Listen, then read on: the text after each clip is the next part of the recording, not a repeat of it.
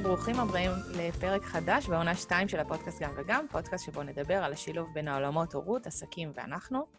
למי שעוד לא מכירים אותי, שמי שרון גולן, אני בלוגרית ומעצבת מוצרים לילדים והורים בנושא אוכל בריא, למידה ויצירתיות.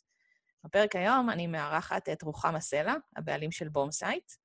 אה, רוחמה מלמדת בעלי עסקים להתלהב מהעסק שלהם בקול, בעזרת האינטרנט ורשתות חברתיות.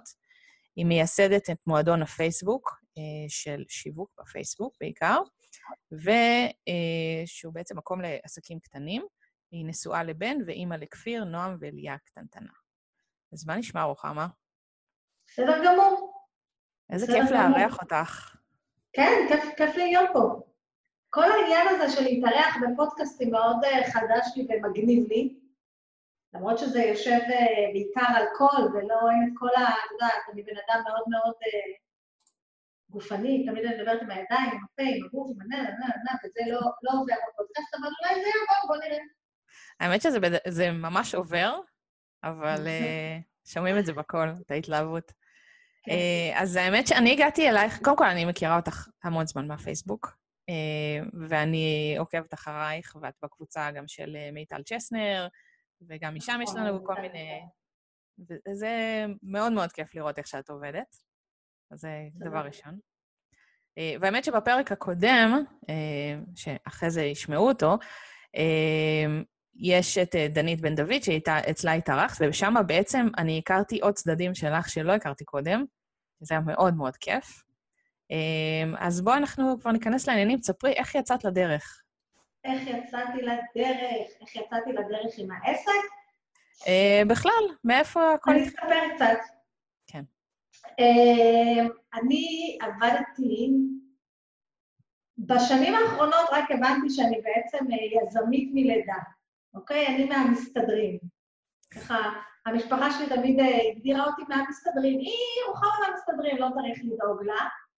ואם זה היה, אה, אני חושבת שמגיל 12 או מגיל 10 אני עובדת, בבייביסיטר, בשיעורים פרטיים. אני זוכרת שהמנהלת קראה לי ואמרה לי, תשמעי רוחמה, הבנו שאת צריכה כסף, כן, המנהלת קראה לי בכיתה ח', אה, אז יש, אה, החלטתי שתעשי שיעורים פרטיים. אז התחלתי לעשות שיעורים פרטיים וכל מיני דברים. אז זאת אומרת, אני ביזמות ובהוראה בערך מכיתה ו', כן? אה, כמובן שהמילה יזמות נכנסה ללקסיקון שלי רק בשנתיים האחרונות, אז פשוט מכרתי זיקוקים, או מחרוזות, או בלונים, או מה שהיה אפשר למכור כדי שיהיה לי כסף לקנות מה שבא לי. אה, ותמיד היה חשוב לי שיהיה לי כסף משלי לקנות מה שבא לי. ולפני, ב-2012, ב-2011 ליתר דיוק, אה, התחתנתי, וישר נכנסתי להיריון, וככה שאני בשבוע שלישי להריוני, או ממש ככה בהתחלה, עוד לפני שהם מספרים את זה לעולם, או לפני שבכלל יודעים אם זה באמת הריון, הם מתכנסים לארוחת ערב חגיגית במשרדנו דאז, עבדתי בחברה אה, ששיווקה מכונות צילום, מאוד כאלה גדולות, מפונפנות, עם מיליון דברים, לספר לנו שמכרו את הפעילות. מכרו את הפעילות זו מילה יפה, שמכרנו את החברה אבל לא את העובדים, אתם תפרקו את הראש לבד. למרות שהם היו אנשים טובים, כן? זה לא חלילה, באמת, הייתה חברה נהדרת, אנשים טובים, ולי זה בא מסודר, זה כאילו בא מהשמיים, מכיוון שכבר הרבה זמן הרגשתי שאני לא ממצה את עצמי, ובסדר, הגעתי כאילו למקסימום שאפשר להגיע בתוך החברה, זה בסך הכל חברה של איזה 50 עובדים, אז לאן כבר אפשר להגיע? אה, מיציתי את כל נושא ההדרכה, פיתחתי שם איזה פרויקט מטורף לניהול ידע, והנה עכשיו אני רואה שבעצם המועדון הוא גם כן פרויקט מטורף לניהול ידע, וכאילו לאט לאט כל, ה, כל הקשרים האלה מתחברים לי. פיתחתי שם פרויקט עצום לניהול ידע, של כל, זה נשמע לי היום שעמום לא נורמלי, אבל כל מה שהעולם צריך לדעת על מכונות צילום עצומות, אוקיי? של זירוקס ושל דבלופ, בעיקר בגלל שהיה לנו המון סוכנים והמון טכנאים והמון דברים, ו... ו... והדבר היחיד שהתבאסתי, שאמרו לנו שסוגרים את החברה, זה וואו, אני לא מאמינה עד שהפרויקט הזה כאילו תפס תאוצה מטורפת, אה, וזה מצחיק שעד היום שתרשמי מוחמד סלע בגוגל, את תראי מלא מלא מאמרים על מכונות עשינו. ויכול להיות עוד שאפשר להיכנס לפרויקט הזה, אני יודעת שטכנאים עדיין משתמשים בו. אה, ואני, אה, דווקא זה היה לי הקלה מאוד מאוד גדולה, באמת רציתי כבר לעשות איזשהו שינוי, וידעתי שלא יהיה לי את האומץ לעשות לבד, אז באמת צריך מאוד לך בתחת. והרעיון להיות עצמאית הוא לא רעיון שהגניב אותי כל כך, אה, דיברתי על זה בעבר, אבא שלי פשט את הרגל בצורה, זה לא נעים לאף אחד לפשוט את הרגל, ואני לא זכרתי שלהיות עצמאי זה דבר מגניב. עבדתי בכל מיני מקומות, תמיד הרגשתי עצמאית לעשות את מה שאני רוצה, אה, עליתי גם בסולם השכר, את יודעת, ואפילו לא חשבתי שכעצמאית אני אצליח להגיע ל-12,000 שקל יודעת, זה נראה לי כאילו, באמת לא הצלחתי להגיע בהתחלה. אה, אבל היה הריון שווה, לא בדיוק אני יכולה לצאת לחפש עבודה עכשיו. אה, היה כסף, איזה חיסכון שנשאר לי, ואמרתי, אוקיי, שנה שלמה אפשר, גם אם אני לא אעבוד, לא נרעב לי לחם. והיה בעל סופר תומך, שאמר לי, יאללה, הזדמנות, תעשי. ואני חשבתי לתומי שאני אבנה אתרים, כי אני הסתכלתי על הפרויקט ניהול ידע, שהיום אני יודעת שזה ניהול ידע במשהו אחר, שזה גם מצחיק שלא קראתי לו אז ניהול ידע, כי החברה שלחה אותי לקורס ניהול ידע, בשביל לנהל את הידע. אמ, וחשבתי שאני אבנה אתרים. זהו, פתחתי עסק לבניית אתרים. האמת שמהשנייה שהחלטתי שאני פותחת עסק כבר היה לי לקוחות. שזה בעצם מה ש... הרי הלקוחות הראשונים שלכם צריכים להיות הלקוחות מהמעגל הראשון שלך. כן. פשוט סיפרתי לכל הלקוחות של החברה למכונות צילום, כל הסוכנים, סליחה, תשמעו, מעכשיו אני מנהלת אתרים. אז כמה כבר קפצו על המציאה, כי הם רצו שאני אעשה להם את הפרויקט המטורף הזה גם אצלם, שכמובן עשיתי. אה, וישר היה לי לקוחות, ואחרי כמה זמן גם הלכתי למס הכנסה, ופתחתי זה במע"מ, אחרי שהלקוח אמר, תשמעי, רוחמה, כבר הגענו ל-4,000 שקל, את רוצה להוציא לי חשבונית? אז אמרתי, אוקיי, בואו נוציא חשבונית. וזהו, וזו הייתה השנה הראשונה בעסק. בניתי אתרים, ניהלתי אתרים, קידמתי אתרים, למדתי 12 שעות ביום. איך בעצם ידעת לעשות את זה? כי את אומרת שזה כאילו משהו שהתעסקת בו בעבודה כשכירה בבניית אתרים, או שלמדת תוך כדי, או... הגדול, יש לי תואר ראשון, בהוראת מחשבים. ב-2005 למדתי את זה, סיימתי את זה, אוקיי? אי שם פעם לפני שנים רבות. כחלק מהדבר הזה, אחד מהפרויקטים גמר שהיו לי, שוב, חשבתי שזה בניית אתר, אבל זה היה בניית מערכת לניהול ידע למכבי. זאת אומרת, עבדתי במוקד אה, שירות לקוחות של מכבי, ואז פעם לפני מיליון שנה היה לנו קלסרים ומערכת ממוחשבת, ושהיה צריך להעביר פתק לאחות שהיא תתקשר, היינו לוקחים פתק, כותבים, הולכים לחדר של האחות ומביאים לה, תתקשרי לשושנה, הילד שלה משלשל. אז אני ועוד איזה מישהו עשינו פרויקט גמר ובנינו, אה, פשוט אה, בנינו את כל המערכת, את כל הקלסטרים, את כל המערכת שמעבירה לאחות, שהאחות מאשרת שהיא קיבלה, טה-טה-טה-טה. ממש ממש זמן קצר מאוד אחרי זה מכבי שכללו את כל המערכת הזאת בטירוף ובנו מערכת חדשה ומהממת ומאלפת. זה באמת ארגון מטורף, מכבי. כן. אבל זה היה הפרויקט שלי, ואני חשבתי שאני בונה אתרים, את מבינה? אני הסתכלתי על זה ברמה השטחית, גם האתר הזה של מעתה, גם האתר הזה של מכבי, גם כל מיני אתרים שבניתי, נורא נורא נהניתי מזה. ואיך למדתי את זה? אז גם, גם היה את התואר הראשון הזה, שלומדים בו עשר דקות בניית אתרים בינינו. וגם נורא אהבתי את זה, אז כל הזמן למדתי את זה. עכשיו, אז לא היה לי את הידע, גם לא היה אז כל כך הרבה קורסים אינטרנטיים כמו היום. לא, לא היה אז. אבל גם לא כל כך, הסקופ שלי בכלל היה כל כך מצומצם, שבכלל לא ידעתי איזה עולם של ידע יש בחוץ. אמ, אבל למדתי מהאינטרנט, למדתי ממה שאפשר, ובאמת בניתי איזה חמש-שש אתרים, ואז הבנתי שאני ממש לא רוצה לבנות שום אתר לאף אחד, לעולם, ever. כן. אוקיי? Okay? אני נהנית מאוד מבניית האתרים, אבל זה לא זה. זה לא זה, אני נהנית לארגן את הידע, אני נהנית מהאסטרטגיה, אני נהנית מהאנשים, ו, ועוד משהו שפתאום נפל לי האסימון בשנה הראשונה של העסק שלי שלא הבנתי, כאילו אני חשבתי שאני בונה אתרים, אני לא. כל מקום שעבדתי בו, הרי סיפרתי לך, מגיל עשר אני מוכרת את זה, מוכרת את זה, מוכרת את זה, מוכרת את זה. כל מקום שבאתי לעבוד בו, תוך שנייה וחצי הבן אדם שמעליי גילה שמה שאני צריכה לעשות זה שיווק ומכירות. גם אם כשהגעתי להתראיין למשרד, זה לא המשרה שהתראיינתי אליה. ואני כל הזמן ברחתי מזה.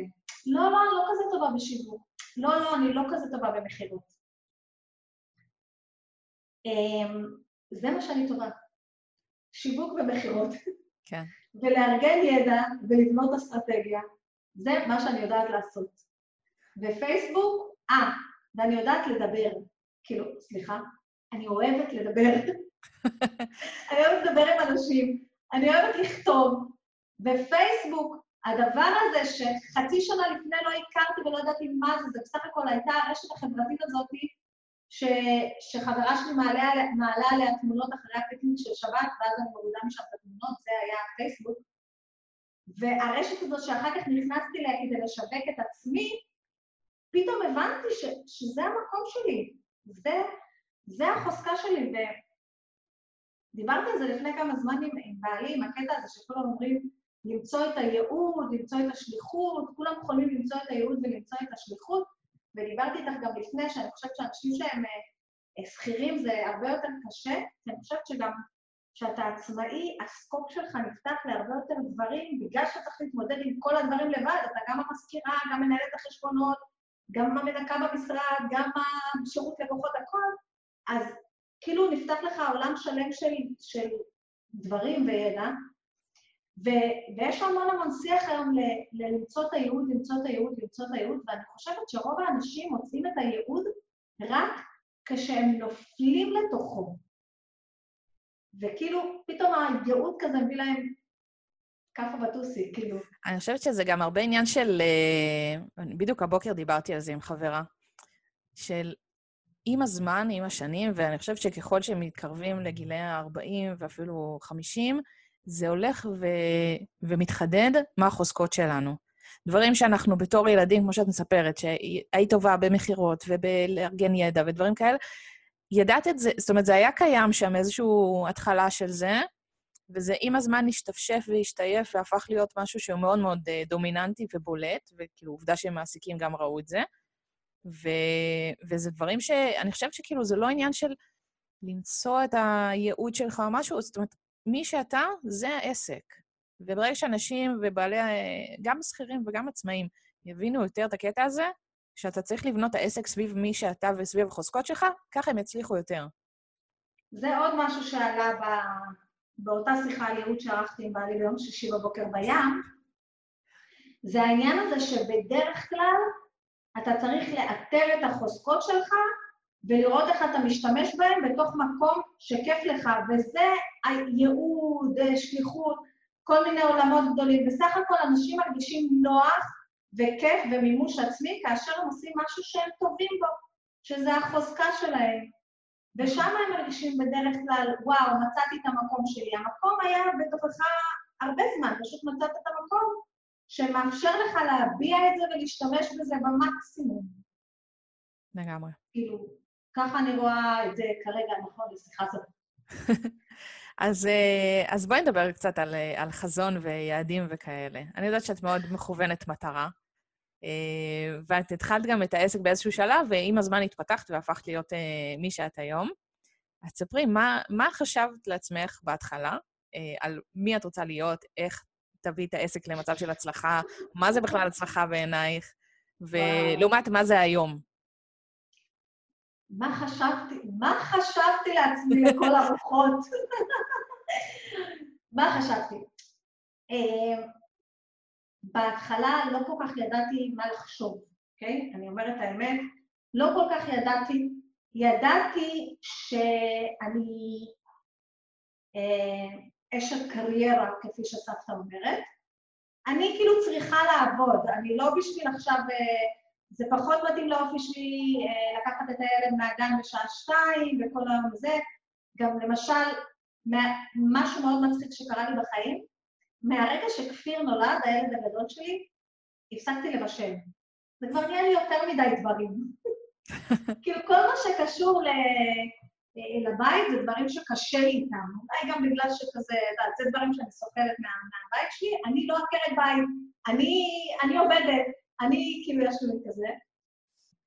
אה, אז לא כל כך ממש ידעתי. השנה הראשונה הייתה שנה מאוד מאתגרת, כאילו גם הייתי בהיריון שזה התחיל, ואז נולד לי ילד, וזה גם ילד ראשון, זה... סתיר, זה...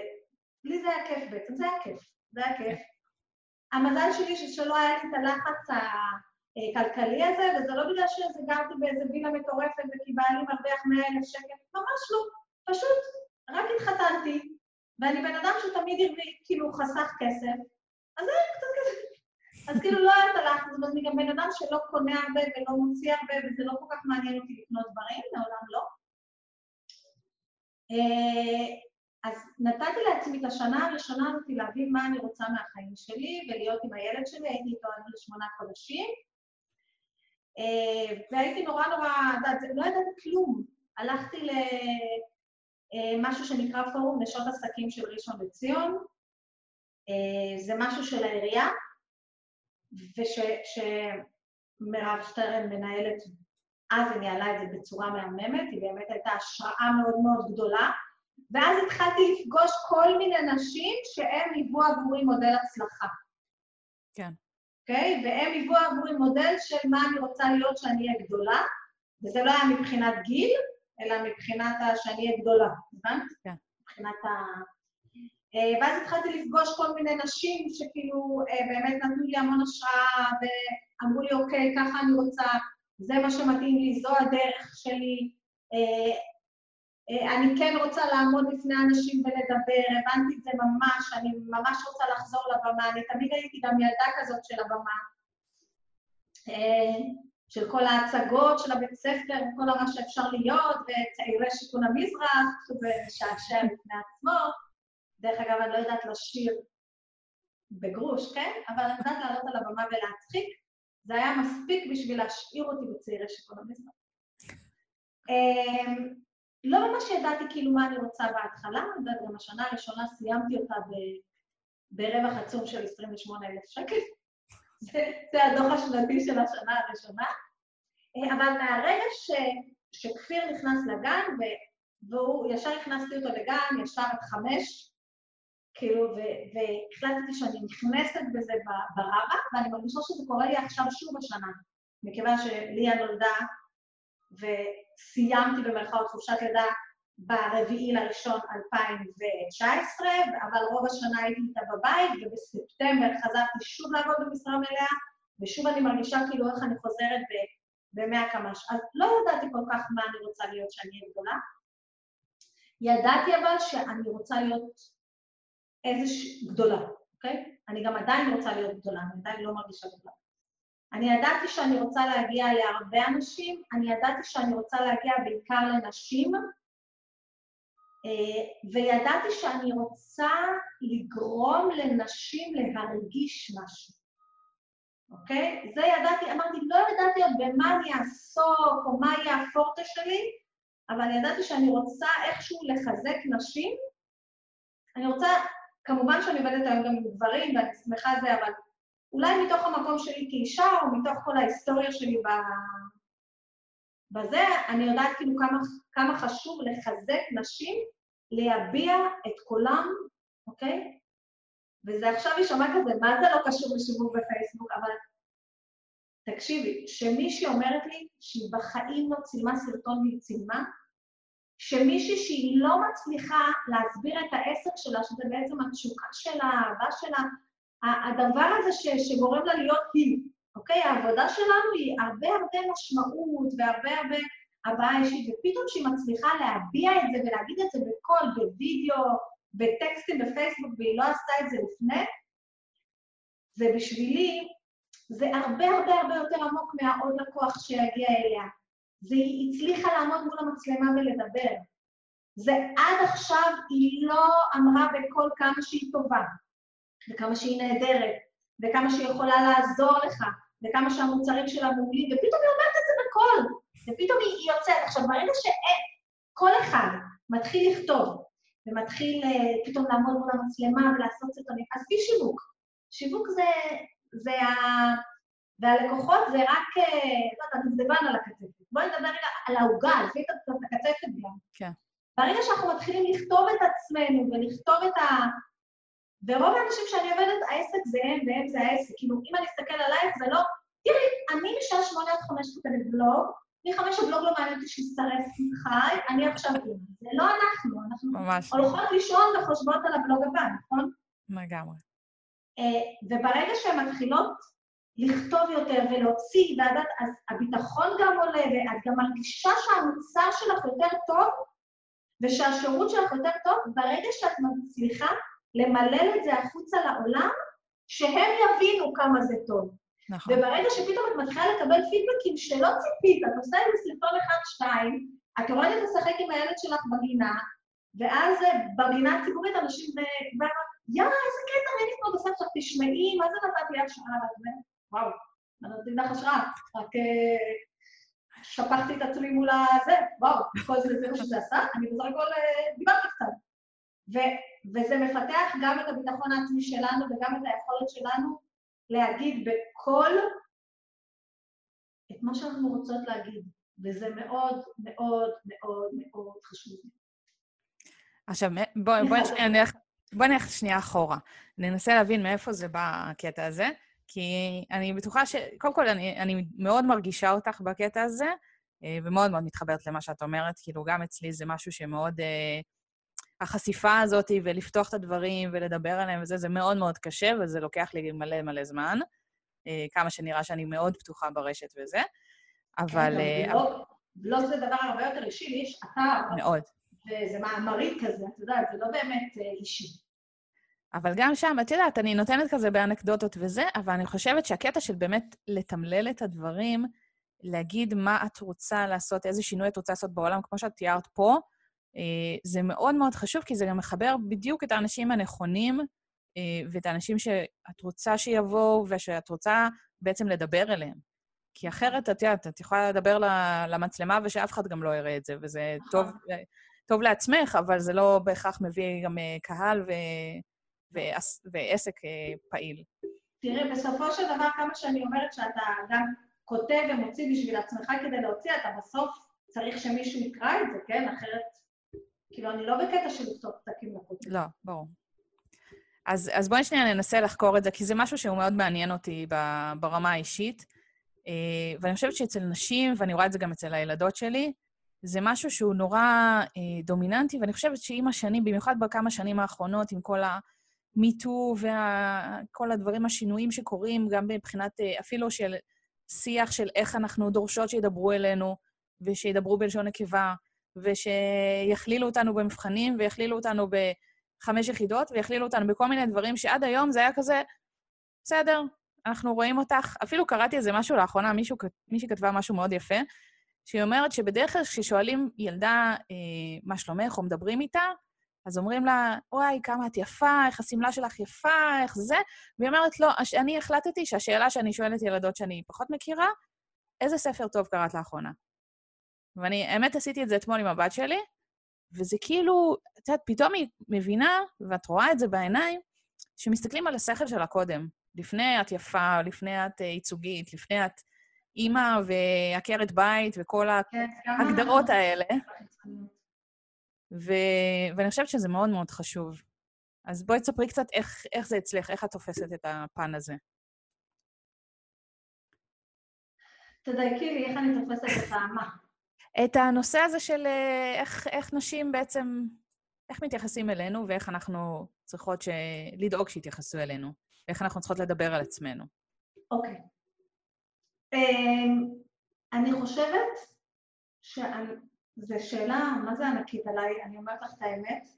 זו שאלה גדולה מאוד, וזו שאלה שאני חוששת פה להיכנס אליה uh, ולהיות מאוד אמוציונלית. אבל אם את לא תבקשי, ולא תגידי, ולא תדברי, ולא תדרשי, ולא תצעקי, לפעמים שצריך, אני יודעת שחלק לא יתחברו, אבל כל אחד מהחיים שלה, זה יכול להיות הפוך.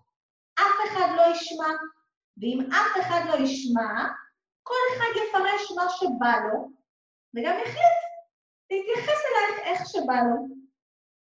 אמ,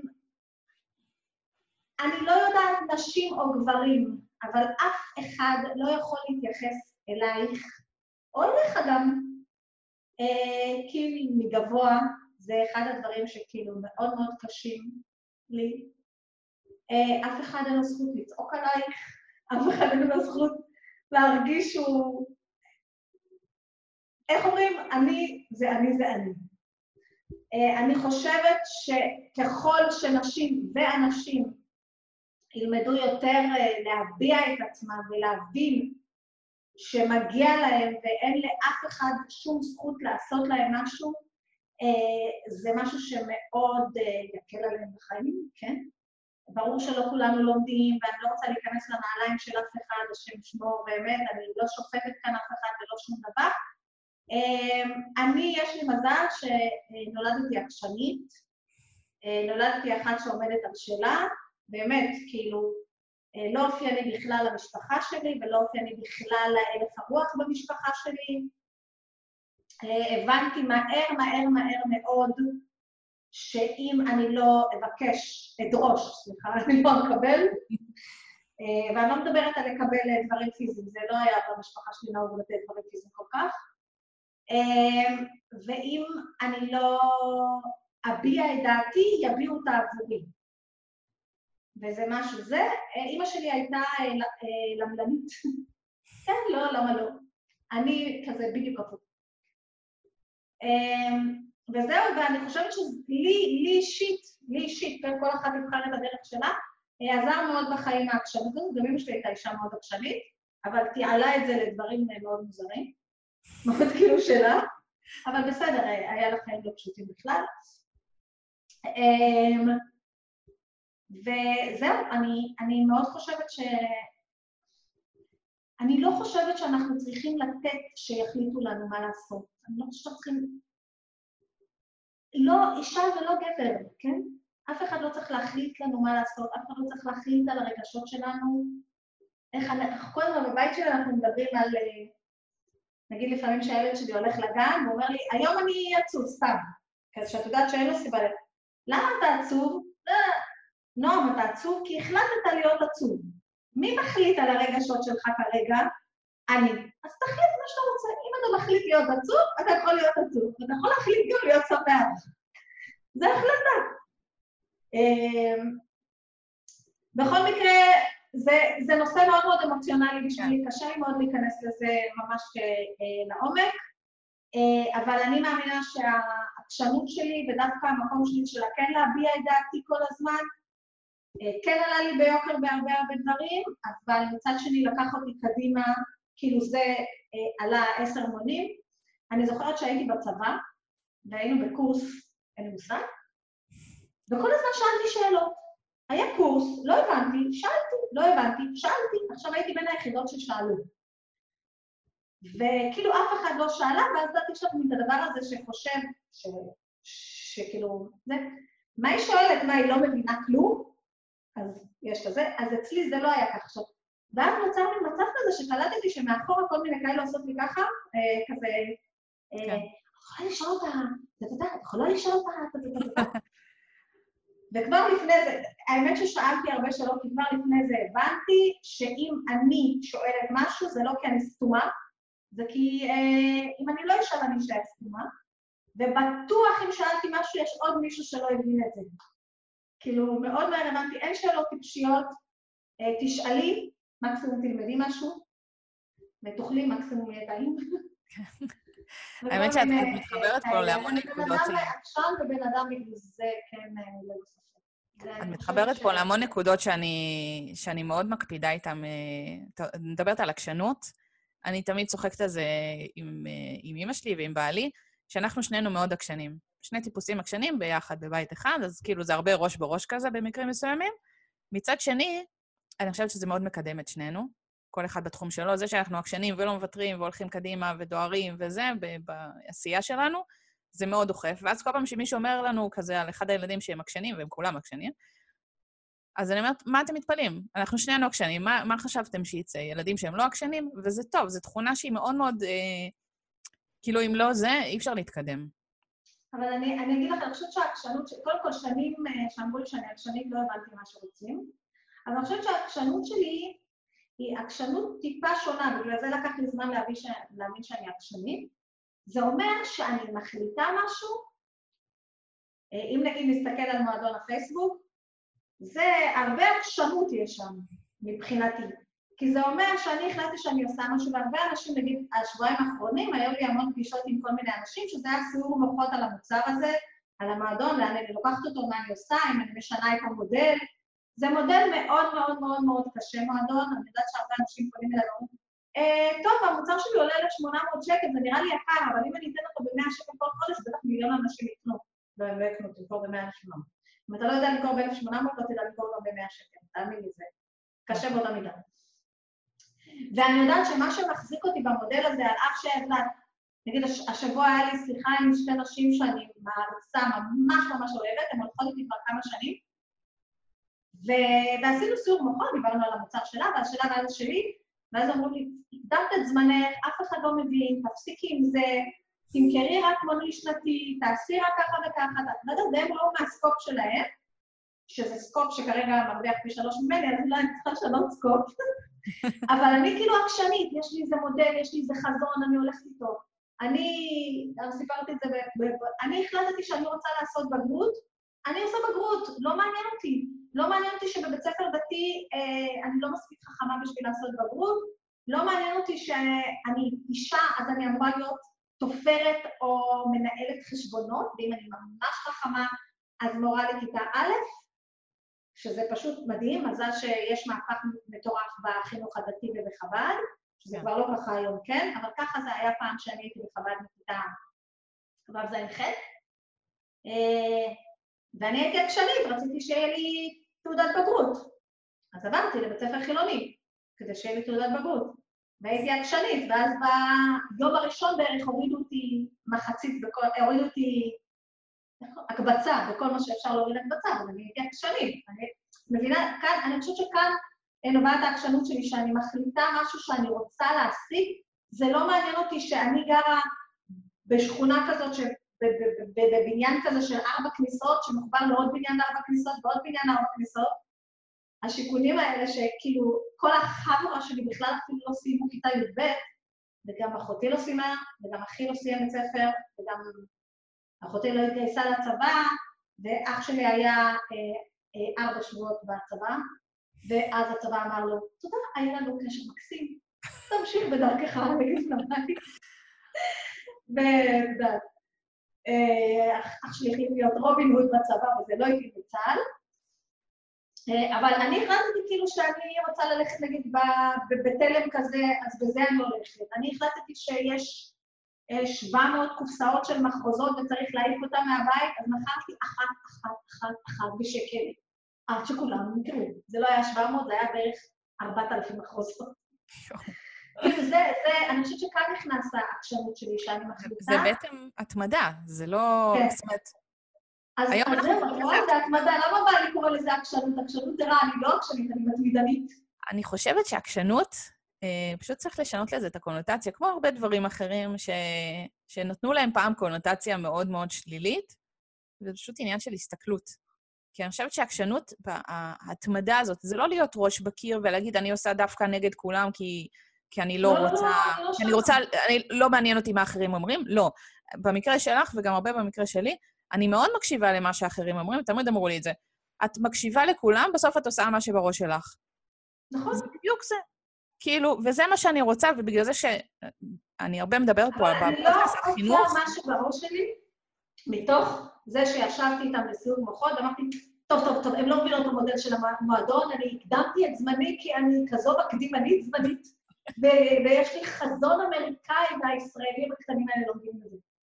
הקשבתי להם, לא רק שהקשבתי להם, גם אה, כאילו כבר, הם נתנו לי שני דברים שאני לחלוטין שיניתי לגמרי את הדעה שלי ואני עשיתי מה שהן אומרות, וכאילו כן יש הקשבה והבנה, אני לא, יודע הכל, מזה שיש סביבך אנשים ש...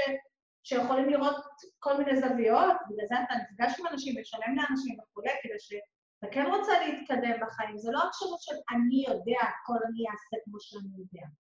אבל זה כן עקשנות של אני החלטתי שאני רוצה להשיג מטרה מסוימת, ואני מאמין בכל רמה חבריי שעושה גילי שזה לטווח ארוך ישתלם לי, או אם אנחנו נסתכל על המועדון, זה מסתדר לי מאוד עם החזון שלי, אוקיי? וגם אפילו שקרה היום משהו קטן ובעלי אמר לי, אולי תסגרי, תסגרי את זה.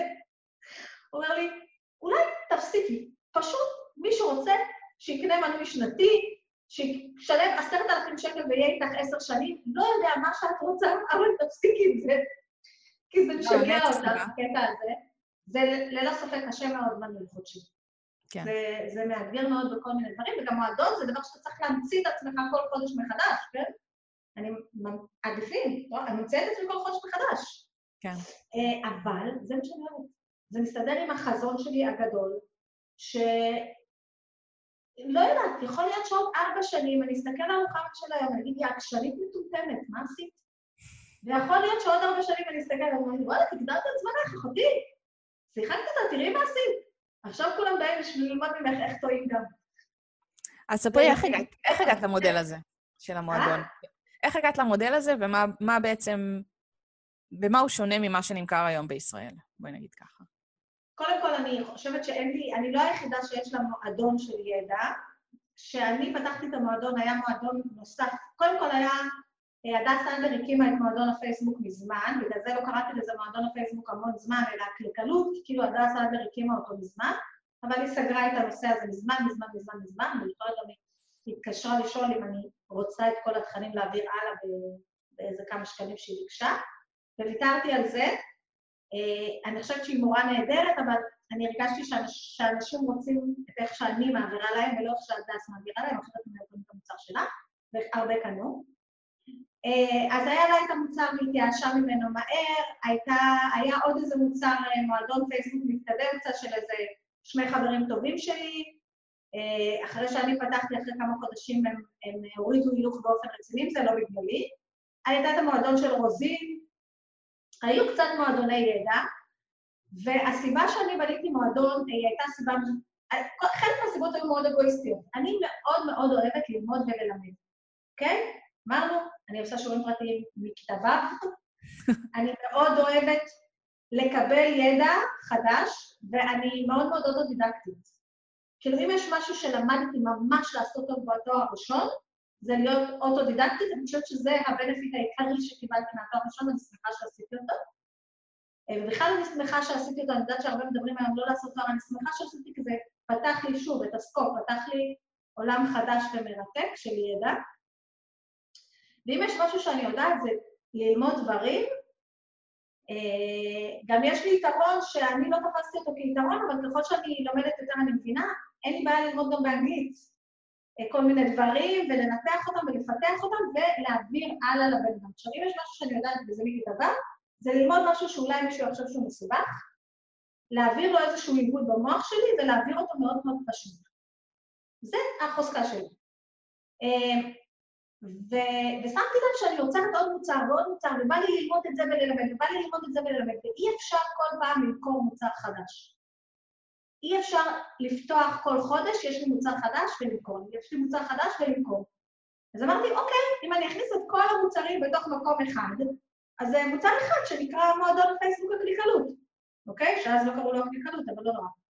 אה, מועדון הפייסבוק הקליקלות, ואני אכניס לתוך הדבר הזה כל פעם את הדברים החדשים שאני כל כך כל כך מתרגשת ללמוד, לתרגם אותם וללמד. עכשיו, יש עוד איזה עניין, אני לומדת כל הזמן מלא דברים, והדרך הטובה ביותר ללמוד משהו ולהפנים אותו, זה ללמד. אז זה היה המקום שלי האגואיסטי במרכאות, שרצה ללמוד מלא דברים, ללמד מלא דברים, אה, ולהוציא לעולם הרבה הרבה תוכן, אבל עדיין ש... להכניס את זה למקום שישלמו לו כסף.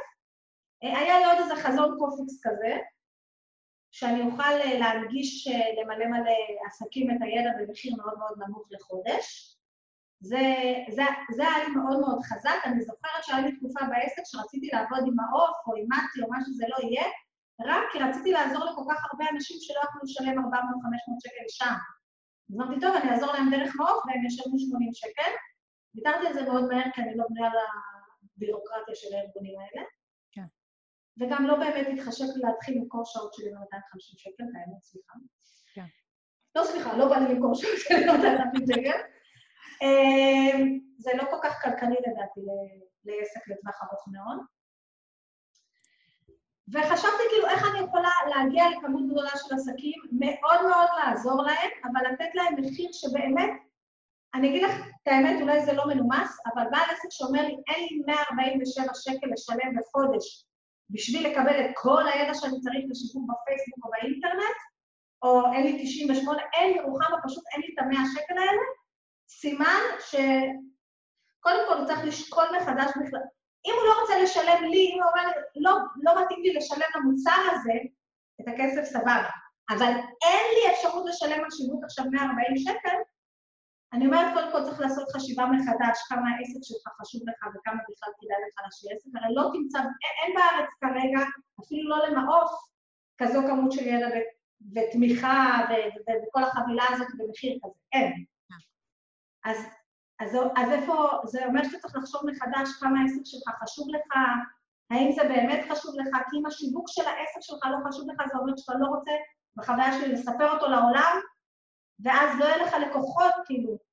אני זוכרת שהיועץ העסקי הראשון שלי אמר לי, רוחמה, השיווק זה 80, עסק זה 80 אחוז שיווק ו-20 אחוז עבודה. אני חושבת שהוא קצת הקצין, אבל עסק הוא 40 אחוז שיווק. כן.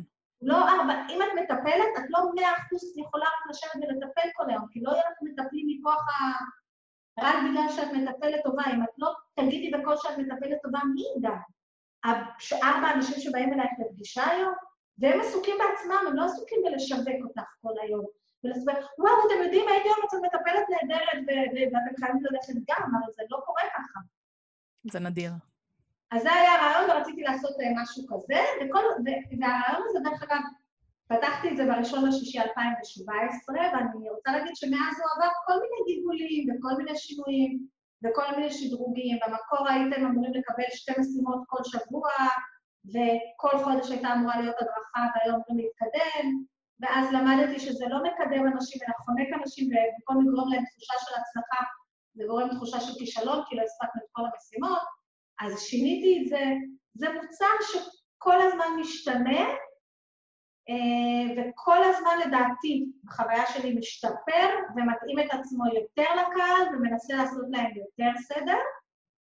אה, אבל ללא ספק זה, זה מוצר מאוד, מאוד אה, מאתגר לזה, וגם, תראה, לפעמים עובד מאוד מאוד קשה להכניס כמות גדולה של אנשים, ואז חלק לא הבינו בכלל את הקטע, אז הם עוזבים, או שהם אה, אה, לקחו את מה שהם רוצים והם הלכו, שזה גם בסדר, כן? הכל בסדר, כן?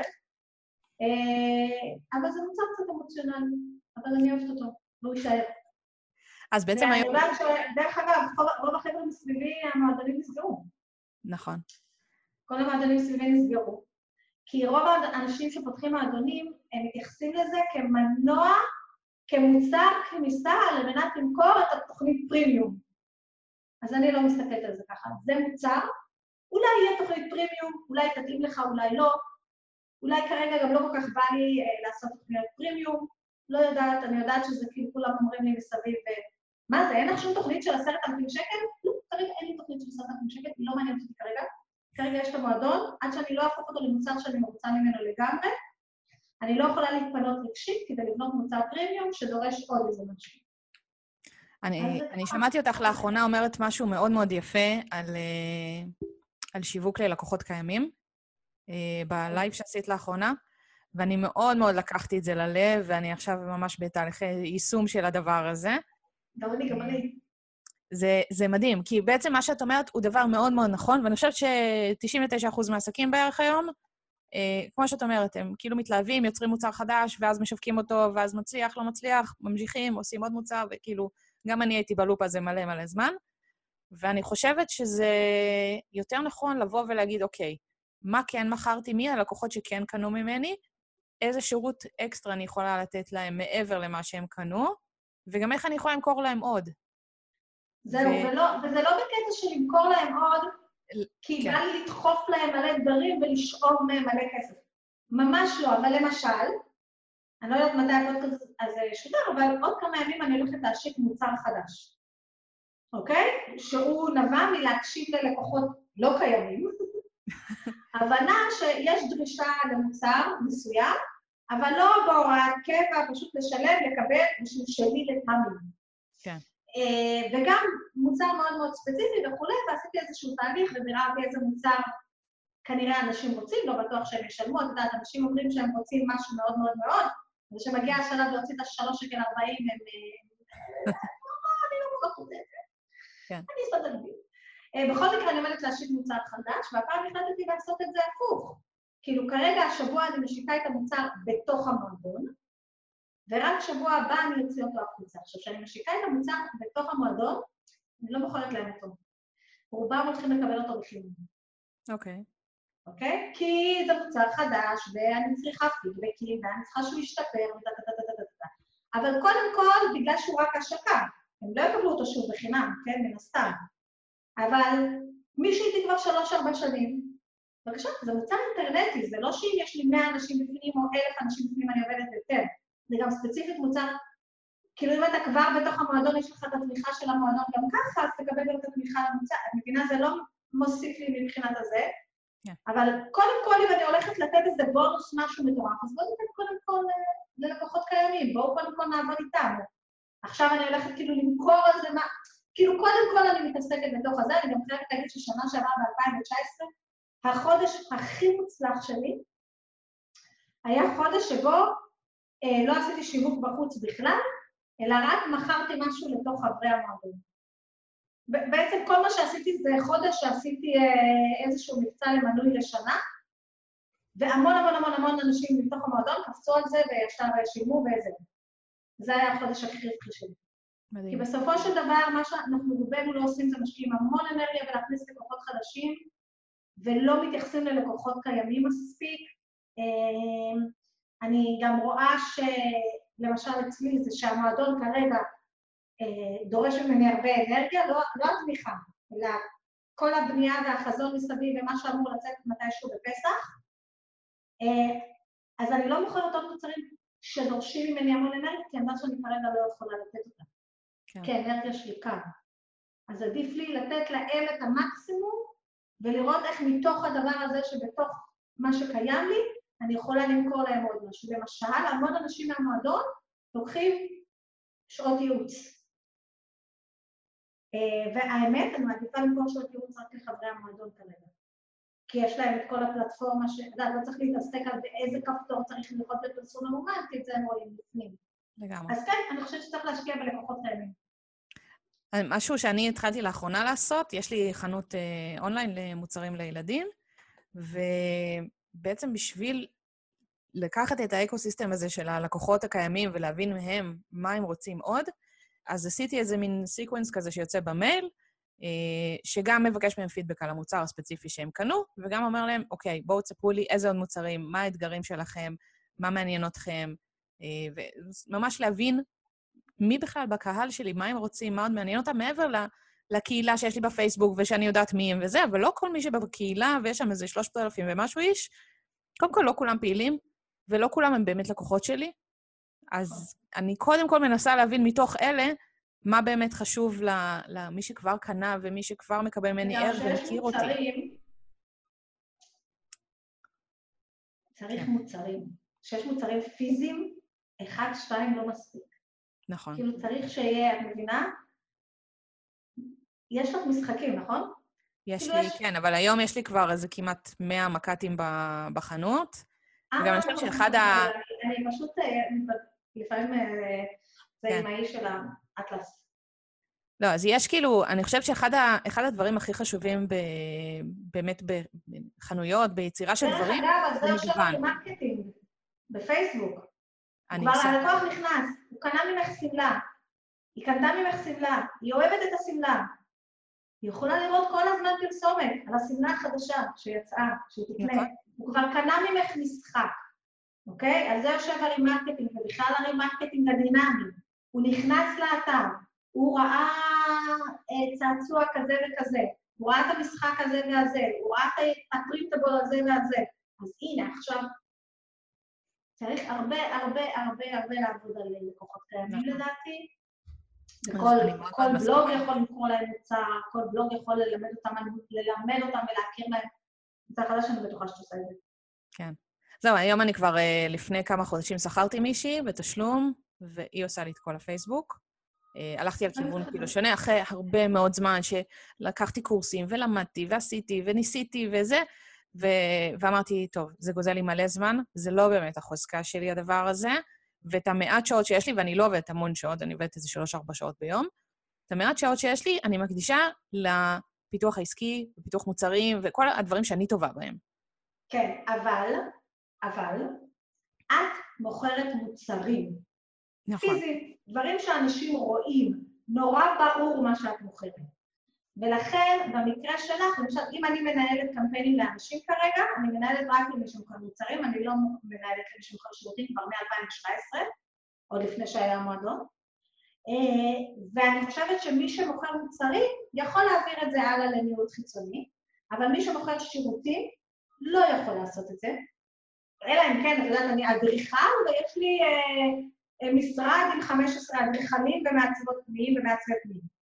אבל אם אתה one man show, או אפילו יש לך שתיים שלושה עובדים, ואתה מוכר שירותים, עדיף שתעשה את זה בעצמך, בעיקר אם אתה מאמן, מטפל, יועץ, אה, מקצועות היופי, בכלל אני לא מבינה למה הם לוקחים אנשים שיעשו את זה עבורם, או כל מיני כאלה דברים, אתה חייב להתמודד את זה וחייב להבין, ואני רוצה להגיד לך גם שבקשר למי שמוכר מוצרים, גם אם אתה לא עושה את זה בעצמך, אני חושבת שאתה צריך ללמוד ולהבין קצת את מה שקורה מאחורה, כדי שתדע מה לבקש. נכון. כי זה לא יפה מה שאני אגיד, אבל רוב הקולגות שלי הם לא סופר מקצועיים. לא כולם סופר מקצועיים, לא כולם יעשו את מה שאתה רוצה, אלא רק מה שהם חושבים. לא כולם מכירים את העולם שלה, אף אחד לא מכיר את העולם שלך ואת הפוטנציאל של העולם שלך כמו שאת מכירה.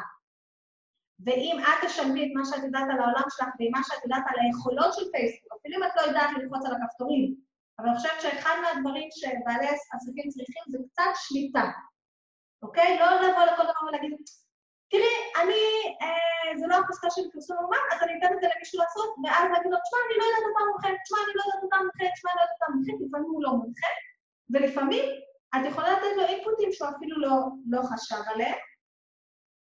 וגם, אה, בכלל, כאילו בכל דבר, תראי, אני לא טובה בניהול חשבונות, ברור שיש לי יועצת מס, אה, אבל אני כן באה אליה פעם בשנה וחופרת לה, ושואלת מלא שאלות כדי להבין מי מה מו, אה, ואני כן לפעמים נגיד איזה, את יודעת, אני כן רוצה שיהיה לי קצת ידע לדעת מה זה וכולי, אני לא אעשה את זה, אני לא אעשה מעולם דוח שנתי, דוח חודשי, לא ילך למע"מ, לא רוצה לעשות את זה, אבל אני כן רוצה להבין בערך מה היא עושה ועל מה אני משלמת ובלה בלה בלה, ומה אני יכולה לבקש ממנה.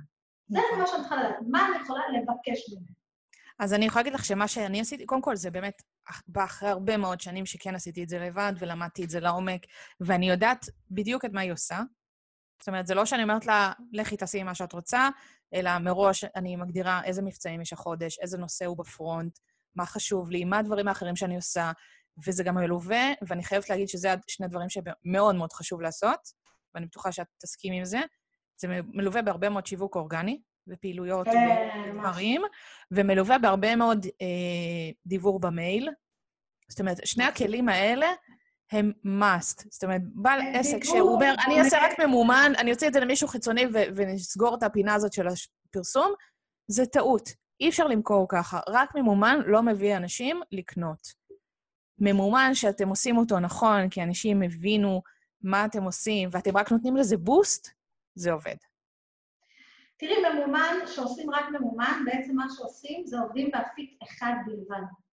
ואז, לדעתי, מה שאתה עושה שעובד באפיק אחד בלבד, בטח שאתה עסק קטן ואתה לא יכול להשקיע עשרת אלפים שקל בחודש בפרסום ממומן, אתה מצמצם את עצמך, ועוד משהו שאתה עושה, אתה כבר לא הופך להיות עסק ב-360, יש לך רק מימד אחד. עכשיו, כשאנשים עובדים רק ממומן, מה שהם עוד נוטים לעשות זה רק לכתוב סופר שיווקים. זאת אומרת שאז המימד שלך מצטמצם, לא כולם, חלק עובדים אה, אחרת. המימד שלך מצטמצם ממימד של רשתות חברתיות למימד העיתון, או המודעה, וזה מאוד מאוד בעייתי. יש לי איזה חברת תיירות שאני משווקת כבר שנים, אה, ואני חושבת גם רק בעונה. ביום שישי האחרון פתחנו את העונה, בדרך כלל אנחנו פותחים לפני, אבל מכיוון בגלל הקורונה זה קצת התעכב. אה, והם חברת תיירות מאוד מאוד קטנה עם סיפור מדהים, ומכיוון שהבן אדם הזה לא מוכן להיות מול המצלמה ולספר את הסיפור, כאילו תחשבי שהם חברת תיירות שמתמחים במדינה מאוד מאוד ספציפית, הם גרים במדינה הזאת חצי שנה, כל שנה. Yeah. כן. הם, כל צימר שהם שולחים אותך וכל בן אדם, הם, הם ישבו לאכול איתו עוגה, כן? אה, אבל מכיוון שהם לא מוכנים לצאת עם כל התוכן הזה, השיווק עולה לנו הרבה יותר. אז בסדר, הם יכולים, אומרים, לא אכפת לנו, אנחנו שמים פרסום ממומן, ככה העסק שלנו עובד, תממני, אין לנו... מבינה? הם גם שייכים לדור אחר לגמרי. כן. אבל אם, תחשבי שאם האנשים האלה היו עומדים מול המצלמה, היו מצלמים כמה סרטונים מהמדינה שהם היו נמצאים בה עם הגברת של הצימר ועם האדון של המלון, ומראים שאנחנו לא סתם בונים לכם מסלול עם הצימר הזה ועם הכפר נופש הזה, ושולחים אתכם למסעדות האלה לאכול שם ללא גלוטן. זה לא כי קראנו באינטרנט שהם ללא גלוטן, זה כי ישבנו ואכלנו וגם סגרנו דיל עם קופון במיוחד ללקוחות שלנו. ואם הם היו יוצאים בזה בווידאו, אני חושבת שעלות הליד שלהם הייתה יורדת ב-50 עד 70 אחוז. ואני רואה גם על העסק שלי, שהוא לא בקנה מידה של העסק שלהם, שרוב ההכנסה שלי משיווק אורגני לא ממומן. השיווק הממומן תומך. הוא לא, הוא, לא רוב, הוא לא רוב ההשקעה שלי, ההשקעה שלי היא הרבה יותר באורגני. אני אגיד שב-2019, מכיוון שהייתי עם הילדה ועבדתי שעתיים-שלוש ביום, ללא ספק אה, אה, הממומן עשה לי עבודה מעולה, מכיוון שלא היה לי הרבה זמן להיות אורגני, ואנשים חשבו שאני אעבוד אורגנית, פשוט חפרתי להם בממומן. שזה גאונות. אז, אז בואי שנייה נדבר על קטע של באמת אה, תכנון מראש ו... ותזמון של דברים וכאלה, כי אני יודעת שאת מאוד מתוכננת, אה, גם רואים את לא, זה עליך. לא, אני רק עושה את עצמי. בדיוק. אז על זה אני רוצה לדבר איתך, כי גם אצלי, כולם חושבים שאני הבן אדם, כאילו, אני מאוד מאורגנת, אבל חושבים שאני הבן אדם שאני מתכננת חצי שנה מראש, יש לי פוסטים מתוזמנים מפה עד הודעה חדשה, זה לא מצב. לא, לא, לא, לא, לא, לא. אז בואי תספרי קצת איך את עושה. תגידי מתי הפודקאסט הזה יצא, הוא יצא אחרי מרץ? כי אם אני מגלה משהו... אני יכולה להגיד לך בדיוק. לא השבוע, הוא לא יוצא השבוע. לא, לא, לא השבוע, הוא יצא בתחילת אפריל לפי דעתי. אני אגלה לך משהו, ואני אגלה לך מה זה אומר על התכנון שלי. בואי אני אסביר. אני בן אדם מתוכנן ברמת המקרו. זאת אומרת שיש לי לוח אה, חודשי כזה עם 12 חודשים, שכתוב שם, ודרך אגב, משהו קרה בתחילת החודש, שבגללו נדחק הלוח, והוא צריך להיבנות, כאילו, הוא לא טוב הלוח הזה, בסדר? אבל רשום לי שיש 12 חודשים, כל חודש מה המוצר שאני משווקת, זאת אומרת שהוא הולך להתחיל חודש הבא, אה, מה המוצר שרץ כרגע, ומה הדגש שלי במועדון, אוקיי? זה כתוב שנה קדימה. עכשיו, זה לא משנה, חבר'ה. אה, יש משהו שמאוד מאוד חשוב שאנשים שוכחים. אני לא כתבתי את זה באותיות קידוש הלבנה, דפקתי את זה פה בקיר. זה כתוב בוורד. הדפסתי.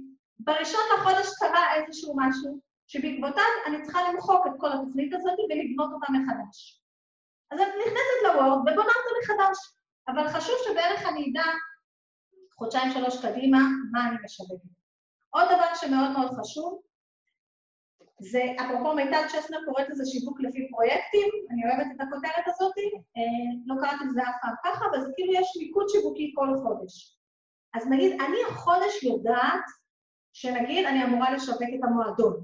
ברגע שאני יודעת ויש לי מטרה, ויש, נגיד, אני החודש רוצה לשווק טיפולים, ומה שחשוב לי להדגיש זה שאני נהדרת עם הפרעות קשב וריכוז לגילאי א' עד, עד אה, ח', נכון? ברגע שיש לי את המיקוד הזה של אני יודעת מה חשוב לי להציג בפרונט, אז גם המוח שלי הולך לשם, פתאום אני נזכרת בסיפורי מקרה שיש שם, יותר קל לי לכתוב, כי אני יודעת לאן אני רוצה להוביל. ברגע שאני לא יודעת מה אני שווק החודש, או אני לא יודעת מה אני רוצה לעשות, אז אני נמצאת במצב מאוד מאוד בעייתי, של המסרים שלי לא ממוקדים בשום דבר, אין לי שום זה. כל מה שאני צריכה לדעת, הדבר הכי חשוב, זה מה הכי חשוב לי למכור החודש, ובמה אני הולכת להתמקד. וזה הופך את המסרים שלי למאוד מאוד מדויקים. עכשיו, איך את בוחרת את המוצר החודשי? אז אני אגיד, למשל, החודש חשבתי שאני רוצה לעשות מוצר חדש. אז אני אגיד לך ש-90% מהפעולות שלי היו ספונטניות. הכותבת, המסגרת הייתה מתוכננת. מה שידעתי שאני רוצה לעשות מחקר כדי להבין איזה מוצר חדש, לא ידעתי איך אני אעשה את המחקר, ידעתי שבסוף אני כן רוצה לעשות מוצר חדש שהוא יעזור גם לי, ידעתי שחשוב לי שהמוצר החדש הזה יוכל להיות אפסל מהמועדון למוצר ומהמוצר למועדון, אה, ומה עוד ידעתי על המוצר הזה? אה, אבל כאילו שאני רוצה גם למכור אותו בנפרד, ומשלמים ומקבלים. זה מה שידעתי. ואז בוקר אחד אמרתי, אוקיי, בוא נעשה סקר בקבוצה. ואז עשיתי סקר בקבוצה. זה לא טוב לעשות סקרים בקבוצות, זה חמור בשביל הרייטינג וזה, אבל זה לא נותן לך נתונים טובים. קחו את זה בחשבון. למה זה לא נותן נתונים טובים? כי בדרך כלל רוב האנשים יענו לפי מה שענה הבן אדם הראשון. ככה נראה. אוקיי, ואז, אוקיי, אמרתי, אוקיי, אני עכשיו בשלב המחקר, נכון? אז זה היה מתוכנן, צריך לעשות מחקר. ישבתי עם הילדה מול המחשב, היא מושכת לי במכנסיים ואומרת לי סולדי, סולדי, סולדי, כי אם יש מחשב אני צריכה לשים לה את השיר סולדי בלופ עד שאני מתה. ואז היא, היא פשוט מתה עליו, היא גם לא אומרת סולדי, יש לה מילה אחרת, אבל היא יפה, היא עושה כפיים אה, ואז אמרתי, אוקיי, אם אני רוצה לעשות את זה נכון, אז בואו נעשה סקר בגוגל דוק, נשלח אנונימי, גם אנונימי רציתי שהוא יהיה, וגם שאף אחד לא יראה את התוצאות של אף אחד. אבל עכשיו, פעם ישבתי עם, אני לא אשכח את זה בחיים, פעם ישבתי עם איזה מישהי מהממת שהיא כותבת תוכן, מכירים אותה, והיא העבירה הרצאה באיזה מקום, ואני העברתי הרצאה באותו מקום, לאותה קבוצה של נשים, וחיכינו ביחד לרכבת. ואז סיפרה שיש לה פוסטים מתוזמנים חצי שנה קדימה. אני אמרתי, יואו, איך אני מקנאה, זה היה לפני המון שנים, המון שנים, לפני כמה שנים טובות. וואי, איך אני מקנאה, איך אני רוצה להיות כמוני. לא, את לא רוצה להיות כמוני. את לא צריכה להיות כמוני. אני בן אדם שצריך לתכנן חצי שנה מראש ולתזמן את הפוסטים. אבל יש לי כמה ילדים, הרבה. את, יש לך נטייה, את, מה שעובד אצלך הכי חזק זה הספונטניות. יש לך משהו בראש שאת חייבת להוציא. ואת, יש לך עוד משהו שזה החוזקה שלך, את חתול. זורקים אותך, מתגלגלים, מתגלגלים, פוף, את נופלת על הרגליים. זה החוזקה שלך, תעבדי איתה, את לא צריכה להיות אני. וזה כאילו, יודעת, זה נורא נורא שחרר אותי. כן, אני בעד תכנון, כן, אני בעד לתזמן, למשל, כשהייתי בחופשת לידה, אז לפני שהיא נולדה בחודש תשיעי, ישבתי וחפרתי ומצאתי את כל הפוסטים הטובים שלי, שעשו עבודה יותר טובה, ופשוט תזמנתי אותם ככה קדימה, איזה שלושה חודשים. והיום אני גם עושה את זה דרך אגב. אה, אם יש לי נגיד איזשהו קמפיין למשהו שכבר מכרתי אותו בעבר, אז אני הולכת לחומרים שהיה לי בפעם הקודמת, ומתזמנת את זה שוב קדימה.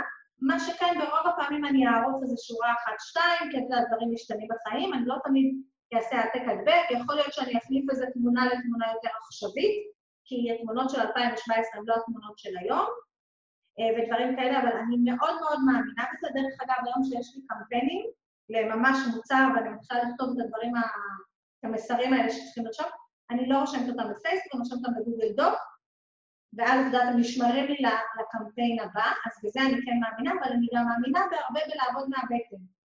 זאת אומרת, עכשיו דיברתי עם לקוחה, עכשיו קרה משהו, עכשיו אני מעלה את הפוסט.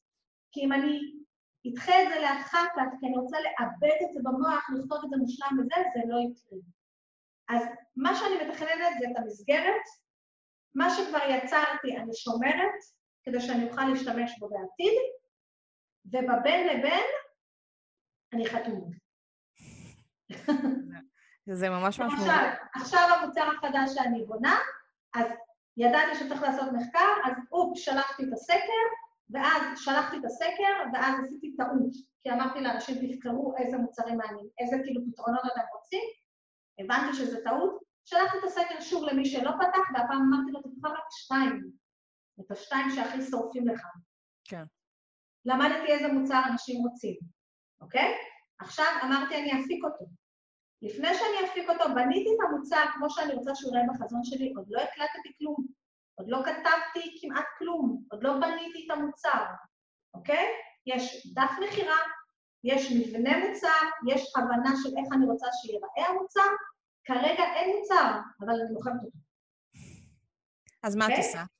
כן, אני עשיתי דבר דומה... אני מבינה שאנשים באמת רוצים אותו ולא רק מילאו בזה, גם ככה השקעתי המון המון זמן בדף מכירה.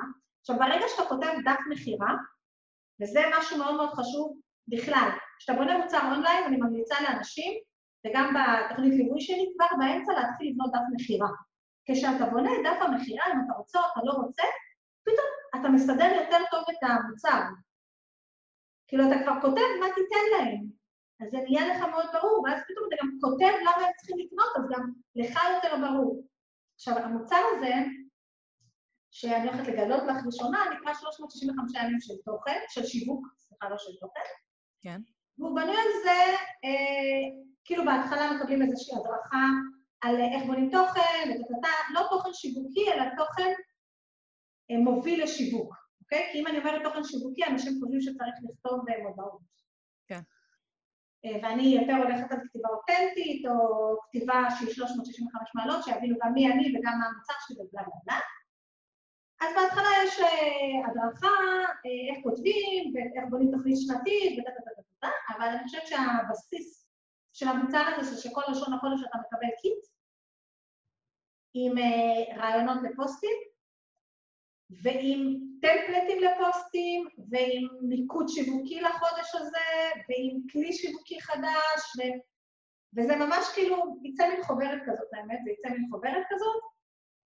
יכול להיות שחלק יהיה בתוך האתר, אבל לרוב אתה תדפיס, ואז כאילו זה שלך, זה נשאר שלך. זאת אומרת, שילמת לשנה, שנה הבאה בינואר תוציא עוד פעם את הדבר הזה, תעבוד עם זה שוב. עכשיו, מה שקרה, למה זה יהיה גם טוב לי? כמו המועדון, קודם כל זה גם הכניס אותי למסגרת, את מבינה? כן. גם לי יהיה את ה-20 רעיונות האלה כל חודש מה לכתוב.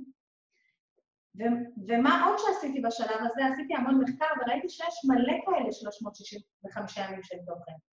אבל זה בעצם לוח שנה כזה, שכל יום כתוב לך, היום תכתוב משפט, היום תכתוב ציטוט, היום תספר לכולם על האתגר שלך, או נותנים לך ציטוטים מוכנים שתשתמש... כאילו הסתכלתי על זה וזה היה נראה מהמם, זה גם בדרך כלל עולה מאוד מאוד זול, המוצר שלי לא הולך לעלות 38 אה, דולר ראיתי, אה, ראיתי ב-78 דולר, בישראל ראיתי ב-390 ומשהו, או 500 שקל, משהו כזה. אה, שזה מחיר בסדר, סבבה, כאילו, בהשקה זה הולך לעלות בסביבות הזה, אבל זה לא סיפק אותי, זה הרגיש לי שאני אדפיס את ה... אם רוחמה סלט תיקח את זה, היא תדפיס את הלוח שנה הזה, תתלהב ממנו בחודש הראשון ואחר כך הוא יישאר בפנים. אחר כך גם הרגשתי שהמון דברים בכל הלוחות שנה האלה הם לא ממוקדי שיווק, הם ממוקדי רייטינג. והם לא, את יודעת, איך אתה מכניס את זה לעסק שלך? איך אתה מכניס את זה לזה? אז כאילו בניתי משהו שיסתדר עם היושרה, עם היושרה שלי, הבנת? כאילו, יש מוצרים כאלה, אני רוצה להפוך את זה ליש, למשהו שמסתדר עם היושרה. לא שחלילה יש משהו רע במוצרים האלה, אני בטוחה שמישהו עשה אותנו איש ישר ומקסים ומהמם ורצה לעשות טוב לעולם. אני פשוט רוצה לבנות משהו בתוך הכמות שלי עם הלקוחות שלי, שאני יודעת שהם צריכים טמפלטים. ואני יודעת, כאילו גם את יודעת, עשיתי את האתגר כתיבה הזה, אני לא יודעת אם את יודעת, אבל זה היה משהו מטורף. כן. לפני, ב-2017, כשהשקתי את המועדון, עשיתי אתגר כתיבה, נרשמו עליו 1,300 איש, מטורף. טירוף. אה, ושם נתתי תבניות, כל יום, כל יומיים תבנית לפוסט, וזה פשוט עבד מעולה לאנשים. כאילו אמרתי, בוא ניקח את המוצר הזה 200 צעדים קדימה. אז אוקיי? האמת שאני... וברגע שהבנתי, דרך אגב, הייתי מאוד מבולבלת, אבל ברגע שהבנתי מה אני רוצה לעשות, כל האבנים הסתדרו. הבנתי מה אני הולכת לתכנן, הבנתי איך אני הולכת למכור את זה, הבנתי מי יצא את זה קודם, הבנתי מה אני הולכת לכתוב, הבנת? ברגע שיש לך מטרה ואתה יודע בדיוק מה אתה הולך לעשות, כבר, כבר הדרך מסתדרת. אז אני יכולה לשתף אותך... זה מה שרציתי להגיד בדוגמה הזאת. אני יכולה לשתף אותך, אני לא יודעת עד כמה את uh, מכירה את הפעילות השנייה שלי של הקורסים הדיגיטליים. אז יש לי קורס אחד, uh, יש לי שני קורסים, באמת. יש אחד על מתנות דיגיטליות ואחד על רשימות תפוצה, שהוא כאילו קורס המשך, אבל תכלס... אה, אני מכירה את הקורס על רשימות תפוצה. אז... זה טוב מאוד שאת מדברת על זה. תודה. כן.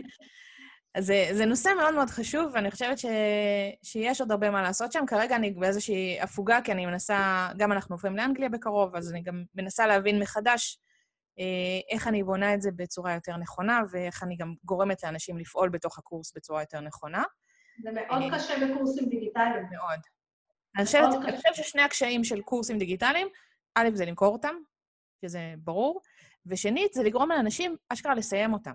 שזה אתגר מטורף. אז יש לי פה כמה נושאים שאני רוצה ככה שאנחנו נעלה, נתקדם לקראת סיום.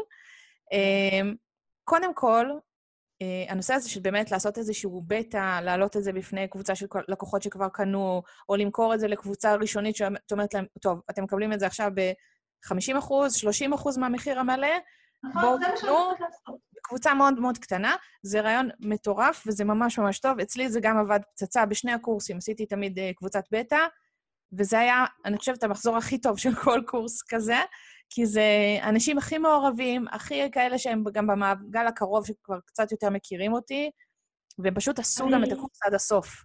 אני רוצה להגיד לך משהו בקשר למעטפת של הקורס. אז תראי, במועדון למשל יש מעטפת מאוד אינטנסיבית, אני משתדלת, אבל לא כולם מנצלים אותה, את מבינה? עדיין לא כולם מנצלים אותה, אבל אני רוצה להגיד לך שאחת מהמעטפות שראיתי המאוד מאוד מרשימות מבחוץ, לא במוצר שאני התנסיתי, זה באיזו תוכנית ליווי חדשה שיש לאפרת לקץ.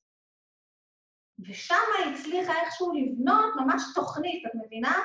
זה אונליין, אבל מישהו מתקשר אליך כל שבוע, ויש לך וואטסאפ ישיר עם, איזה, עם המנטורית שלך וכל מיני כאלה, ואני לפני כמה זמן גם עברתי איזושהי תוכנית עם ליב עזריה, שאני אגיד לך שהתוכנית עצמה לא, כאילו מבחינת מה שהיה באתר, השיעור לראות כל שבוע, זה לא היה זה, אבל הקבוצת וואטסאפ וזה אה, שכאילו כל אחד יש לו מנטור, יש לו מישהו שהוא יכול לשאול אותו בוואטסאפ באופן אישי, אם שומרים על גבולות הגול או זה, אז אני חושבת שזה הייתה למשל איזושהי מעטפת.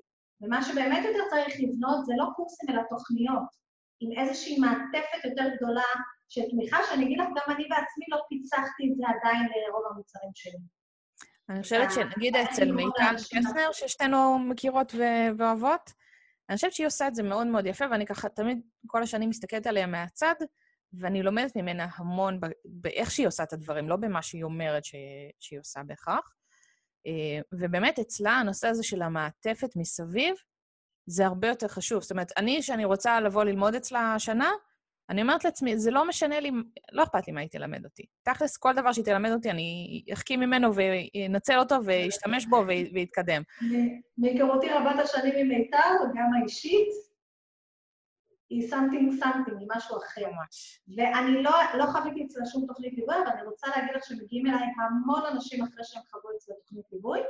אם זה ללמוד כמה שעות פרסום ממומן בפרטי, או, או בכלל, יודעת, כאילו רק לסדר את האסטרטגיה של הפרסום ממומן, או אם את יודעת להמשיך את המומנטום במועדון, מה שזה לא יהיה, ואני רוצה להגיד שמי שיוצא ממנה יוצא בטוח. כאילו אם יש משהו שכל הזמן אז זה אנחנו לא צריכים עזרה במסרים ובאסטרטגיה, זה כבר ברור לנו. אנחנו, יש לנו מסרים ויש לנו, הכל בסדר, רק בואי, בואי נלחץ לכפתורים.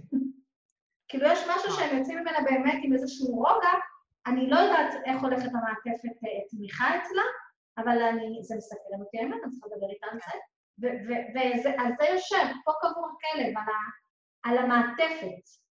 אני חושבת שזה ממש ככה. ואצלה דווקא זה לא, לא וואטסאפים ולא זה, ולא קבוצת פייסבוק, כאילו, יש לה קבוצת פייסבוק לקורס, לבוגרים וזה, אבל זה לא שמה. הליווי הוא ממש אישי במייל, ואני חושבת שזה משהו שאני הולכת לאמץ בקורסים שלי, בשינוי שאני עושה להם, שבאמת לבוא ולהגיד, אוקיי, אתם יודעים מה? אתם רוצים את הליווי שלי? זה, זה החלק הכי חשוב, זה גם מה שלמדתי מתוך הכל, עשיתי את הקורס כקורס live, וקורס מוקלט, וקורס שבואו תעשו את בעצמכם, ואף אחת מהדרכים האלה זאת אומרת, היא טובה, ומישהו באמת לומד לבד וזה, הוא עושה את הקורס הזה ומסיים אותו ומאוד מאוד מרוצה, אבל חסר את הליווי שלי. ואני חושבת שזו הנקודה שהיא סופר סופר חשובה, וזו הנקודה שאני מאוד אהבתי אצלך, שאת אומרת, לי הכי חשוב לתת להם את הגיבוי שהם יכולים לקבל ממני עזרה של איזה קורסים כרגע מתאים לי ללמוד מתוך כל המועדון, ומה אני צריך לעשות בצעד הבא. אני חושבת שזה אחד הדברים שהכי חשובים כן. אצלך בעשייה, שבעצם הם יודעים שיש להם גב, יש להם למי לפנות, הם יכולים לדבר איתך. אני רוצה... אני, אני יכולה להגיד לך שרוב האנשים שנשארים מההתחלה, יש איזו קבוצה של אנשים שהם מ-2017 שם, והם אומרים, אני נשאר, כי אם יש לי שאלה, יש, אני יודעת שיש קבוצה של נשים, ש, שזה גם מדהים שרוב האנשים שנשארו מלא, כולם נשים, מי שנשאר הרבה שנים, אה, כי, כי יודעת, אנחנו בנויים אחרת, דברים באים, מוצאים את הפתרון לבעיה שלהם וזה, והם גם נשים שפתחו בערך ביחד איתי את העסק, באותו זמן בערך, מאוד. אני יודעת שיש לי גישה לרוחם הסלע בלי להתבייש, בלי זה, אני רוצה משהו, אני שואל אותה, אני גם יודעת שיש איזה שטיק חדש קשקושי בפייסבוק, אני לא צריכה ללכת עכשיו להיות סדנה, רוחמה עושה איזו הדרכה של שעה, רואים, לומדים, ביי, הלאה. הבנת? כי למרות, בשביל זה אנחנו נכנסים. אם יש שטיק חדש, נגיד שנה שעברה נכנס הבוטים, כולם דיברו על זה, מכרו קורסים במלא מלא מלא מלא כסף, ומה רוב האנשים השתמשו? בפונקציה הזאת שאתה עושה אני, אני, אני, אני, אתה מקבל אוטומטית אה, מתנה חינמית, נכון? נכון? זה מה שרוב האנשים עשו בבוטים. אז במקום שהחבר'ה שלי ילכו ויקנו קורס בוט, דרך אגב, יש לי מישהי שקנתה קורס בוטים ב-800-900 שקל, היה גדול עליה בכמה מידות, היא באה למועדון, היא גם נרשמה בחודש הראשון בשקל 90 כזה, היא באה למועדון, ראתה את הקורס בוטים, שעה, עשתה את הפוסט בוט הזה שהיא רצתה, עשתה פלואו כזה, את יודעת שהם יקבלו אחר כך כמה הודעות, עכשיו יש לה את הרשימה שכל שבוע היא שולחת להם משהו במסנג'ר, זה כל מה שהיא רצתה, היא אומרת לי, מה, אני לא אוטומצית, אוטומציות ועניינים, כולה אני רוצה להגדיל את הרשימת. לגמרי. ובשביל זה נשארים, וגם בשביל, ה...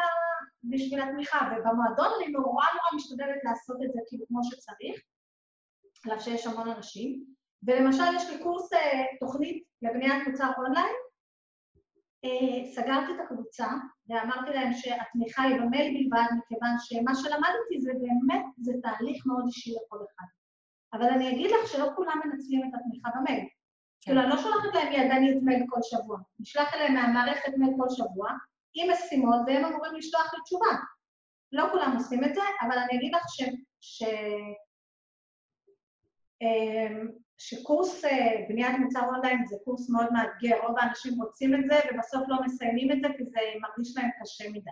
זה לא כמו קורס לבנות אה, פרסום ממומן, או לבנות רשימת תפוצה, שזה כאילו דברים שצריכים לעשות עכשיו וזהו.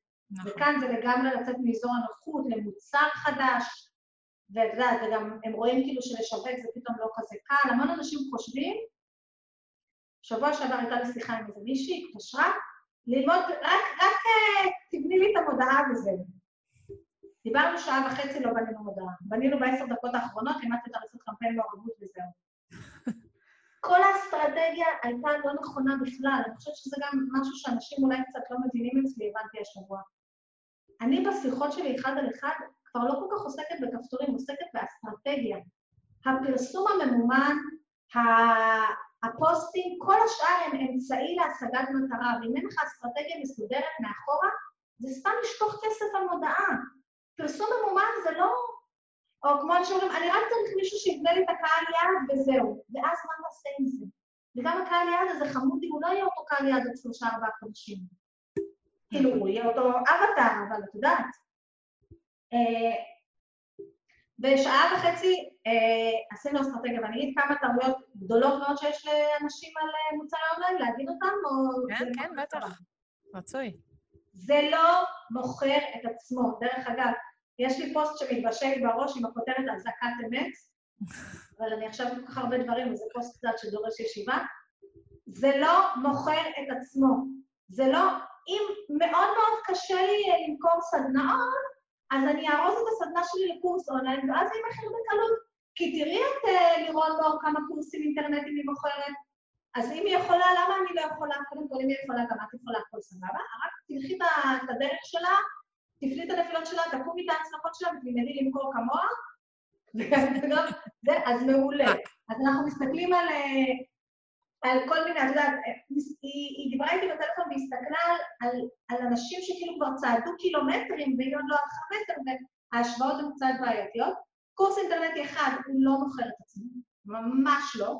הוא דורש מכירה ומעמדי מכירה כמו כל מוצר אחר, לפעמים אפילו, כמו קורס פיזי. כמו קורס פיזי לכל דבר ועניין. אתם לא תשימו אותו באתר ואנשים יקנו, תשכחו מזה, אוקיי? לי יש אתר אינטרנט שנפתח העסק, ביום שנפתח העסק, כאילו רשמית, עלה אתר בונסייד לאוויר. אה, ואף אחד כמעט לא קנה שום קורס שלי דרך האתר, בודדים האנשים. יש לי את הקורס הזה עיצוב בשקל, שהוא עיצוב תמונות, והוא עולה בדרך כלל, באמת, הוא בין הזולים שיש היום בשוק בקורסים של העיצוב תמונות, בגלל שאני לא גרפיקאית, כאילו, אז באתי ממקום כזה אחר. להגיד לך כמה אנשים קנו אותו מהאתר? נו. No. אפס, או אולי שלוש, את יודעת מה? שלוש. השבוע שעבר מישהי קנתה אותו מהאתר, ואחרי זה היא אומרת לי, יא, ראית אבל באתר גם שיש לך את המועדון, את יכולה להפוך לי את זה למועדון? כאילו, לדעת, ואז היא המשיכה בהוראת קבע. לא קונים את זה מהאתר, לא קונים מוצרי אונליין מהאתר, וזה גם לא יעזור לך אם תשים את המוצר שלך באסכול, יש היום מלא אתרים כאלה שמנסים להיות יודמי הישראלי, כן. או ביודמי של יודמי, אף אחד לא ימכור לך את הקורס שלך, גם אם הוא לוקח לך אחוזים, תשכח מזה. עוד משהו שאני תופסת אותו לפעמים, אני לא יודעת אם זה בא מחוצפה או מחוסר הבנה, יש לי קורס מעולה, תמכרי לי אותו ונתחלק באחוזים. כדאי לך כי הקורס שלי מעולה. אם אתה לא מצליח למכור את הקורס שלך בעצמך, אני לא... לא אמכור לך את הקורס, גם אף אחד לא ימכור לך את הקורס בשביל אחוזים. אה, אז הדרך, עוד דרך, אה, ירוק עד. כמעט אין דבר כזה שקורסים נמכרים בירוק עד. ולכן הדרך הטובה ביותר למכור קורסים אינטרנטיים זה כמו שאתה מוכר קורס פיזי, ארבע מועדים בשנה, או כמה מועדים שהחלטת בשנה, וכל פעם לעשות קמפיין. עכשיו, כשאני אומרת לעשות קמפיין, זה מאוד מאוד, תהיה יצירתי בתוך זה, אפשר לעשות מלא דברים. אפשר לעשות אתגר, אפשר לעשות וובינר, אפשר לעשות גם אתגר וגם וובינר, אפשר לעשות כנס, אפשר לעשות כנס אינטרנטי, אפשר לעשות רק מיילים, אפשר לעשות אה, מסיבה, לא יודעת, אפשר לעשות הרי מלא מלא דברים כדי להשיק את המוצר שלך, אבל במשך שלושה שבועות צריך להיות רעש גדול סביב, צריכים להיות מרוכזים, או חודש וחצי, תלוי. צריכים להיות מסביב המכירה הזאת ולבצע מכירה. כדאי שיהיה מחיר הרשמה מוקדמת, אם זה לא מועדון, כי גם במועדון יש לי הרבה פעמים חודש ראשון במחיר נמוך, וכרגע עקב מה שקרה בראשון לחודש, יכול להיות שהמודל הזה ירד מהפרק, אני לא יודעת. אני גם בעצמי לומדת ומקבלת בריאות כל פעם. אמ, שלא יישמע שרע לי, חבר'ה, כן? אני לא. שנה הייתי עם ילדה מהבית, עבדתי שלוש שעות ביום, היה את המועדון והכנסתי כמעט חצי מיליון שקל, הכל טוב, כן? עדיין זה אה, מעניין.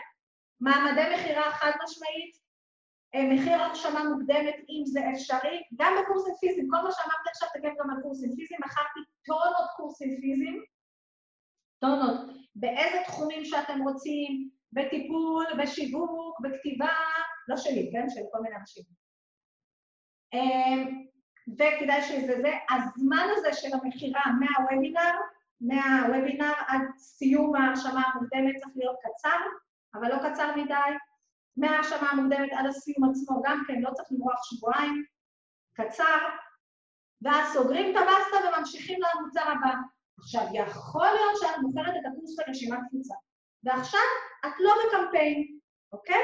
היה מחיר הרשמה מוקדמת 1,000 שקל, אז היה מחיר הרגיל 1,500, סתם אני זורקת, לא יודעת כמה עולה המוצר, 1,500, ועכשיו הוא נמצא באתר, הדף הזה קיים, לא גנזת אותו, ורשום שהוא עולה 1,500. ועכשיו התקשרה אליך אסתר רבינוביץ', ואתן עושות איזו שיחה, ואת אומרת לה, והיא אומרת לך, אני רוצה ככה, וביושרה שלך, לא בגלל שאת רוצה למכור לה ולדחוף לה, ביושרה שלך את מרגישה שהפתרון הכי טוב יגיע לה בעצם לקנות את המוצר הזה ולא להגיע אליך עכשיו בסדרת פגישות של 30 פגישות, או אין לי מושג מה היא ביקשה, אז את כן יכולה למכור לה את זה בטלפון. כן. עכשיו, אפילו שאין מכירה, או הלכת, הזמין אותך לאיזה הרצאה, את יכולה למכור את זה, אבל בגדול, ברעש, באינטרנט, תעשו מעמדי מכירה, תמכרו את זה כמה פעמים בשנה וזה. מדהים. זה הסוד הגדול מאחורי מוצרי אונליין, הם לא נמכרים בעצמם, הם לא נמכרים את יפה, הם לא נמכרים כי המוצר מעולה, כל המוצרים מעולים, ודרך אגב, זה לא משנה כמה המוצר מעולה, זה משנה כמה תסבירי לאנשים שהוא מעולה. נכון. אוקיי? אני חושבת שאחד הדברים שהכי, את יודעת, שלמדתי בשנים האחרונות מאז שהמוצר קיים, וזה כאילו מ-2018 נראה לי יצא לשוק, משהו כזה, זה שזה לא... קודם כל, צריך באמת למצוא את המודל הנכון, והמשחקים פה של live ומוקלט וזה, ולהבין מה התמיכה שהם צריכים, זה אחד הדברים הכי חשובים.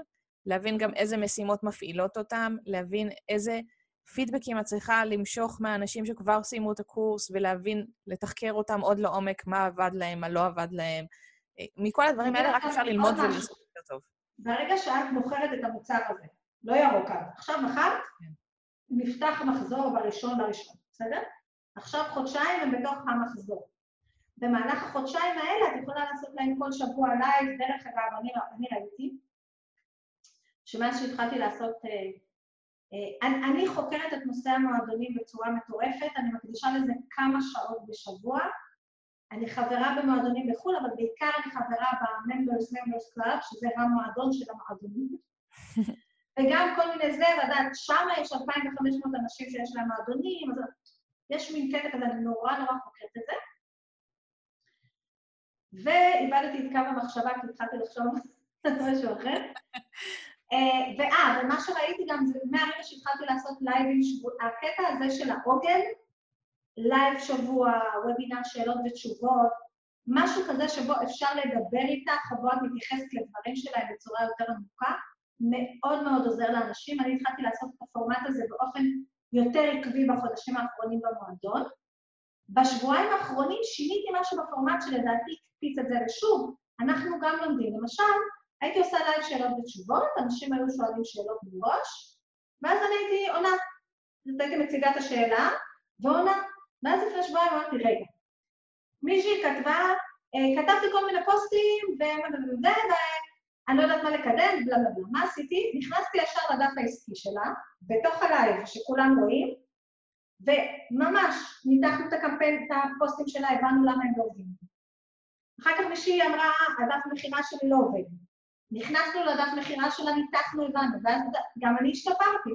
אני הבנתי שזה לא מספיק שאני אסביר להם למה הדף מכירה לא עובד ברמה הכללית, אלא אם נשתמש בדף מכירה של מישהי ששאלה שאלה והיא יודעת שהיא במרכאות עולה על המוקד, אבל גם מקבלת פה עכשיו שירות של, בואי נגיד את האמת, כן, לנתח לך דף מכירה, זה לא שירות של 147 שקל בחודש, כן? נכון.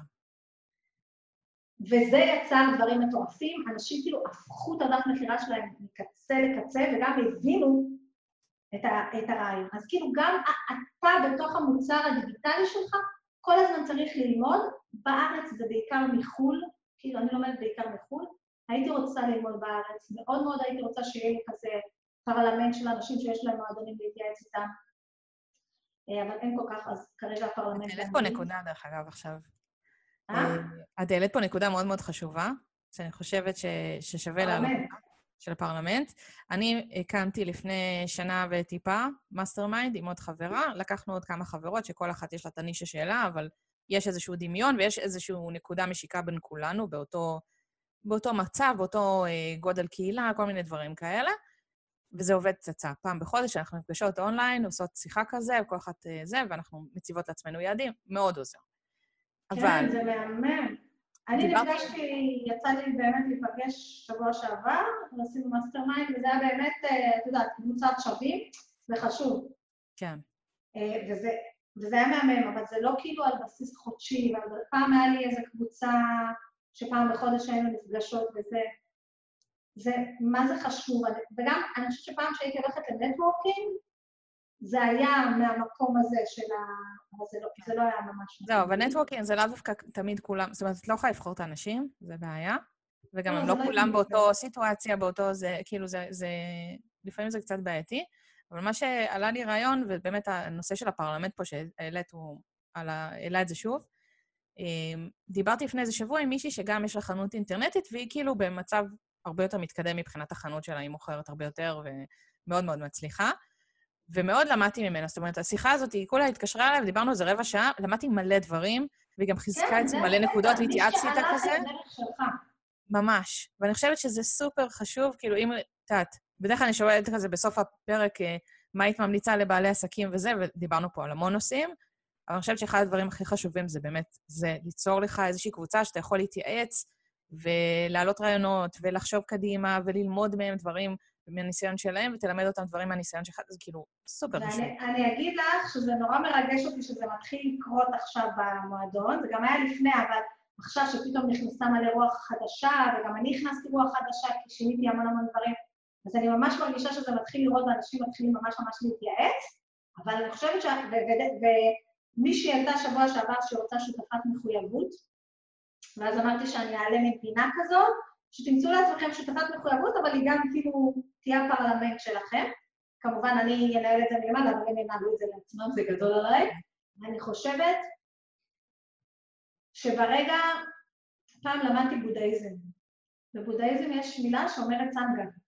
אוקיי. Okay. סנגה זה כאילו, זה אחד מהשלושת אה, אבני היסוד של הבודהיזם, הסנגה. הסנגה זה בעצם הקהילה, הקבוצה שלך, ואם יהיה לך סנגה כזאת קטנה, של אנשים שהולכים את אותו דרך ועושים את אותם דברים, זה יכול מאוד מאוד לעזור. אה, אני, היה לי את זה איזה תקופה, ואז זה התפרק, ואז שוב ידעתי את זה, אבל כשאתה מוצא את ה...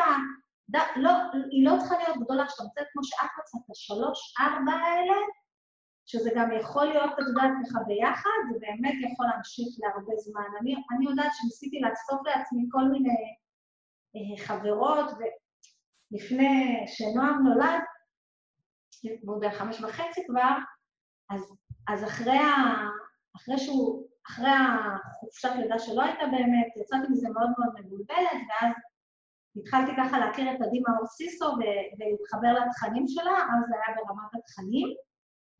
ואני זוכרת שהיא, שבקורס אפקטיב, ואני הצטרפתי לקורס הזה, היא מדברת על כמה זה חשוב הסיפור הזה של, ה, של הסנדה. כן. היא קוראת לזה בשם שלה. אה, והיא אמרה שהיא פשוט, שהיא כל כך רצתה כאילו לבנות לעצמה, ואחר כך הייתי באלון נולמן, ובאלון נולמן מה הוא מוכר? אה, סביבה מנצחת, סביבה מנצחת, סביבה מנצחת, סביבה מנצחת.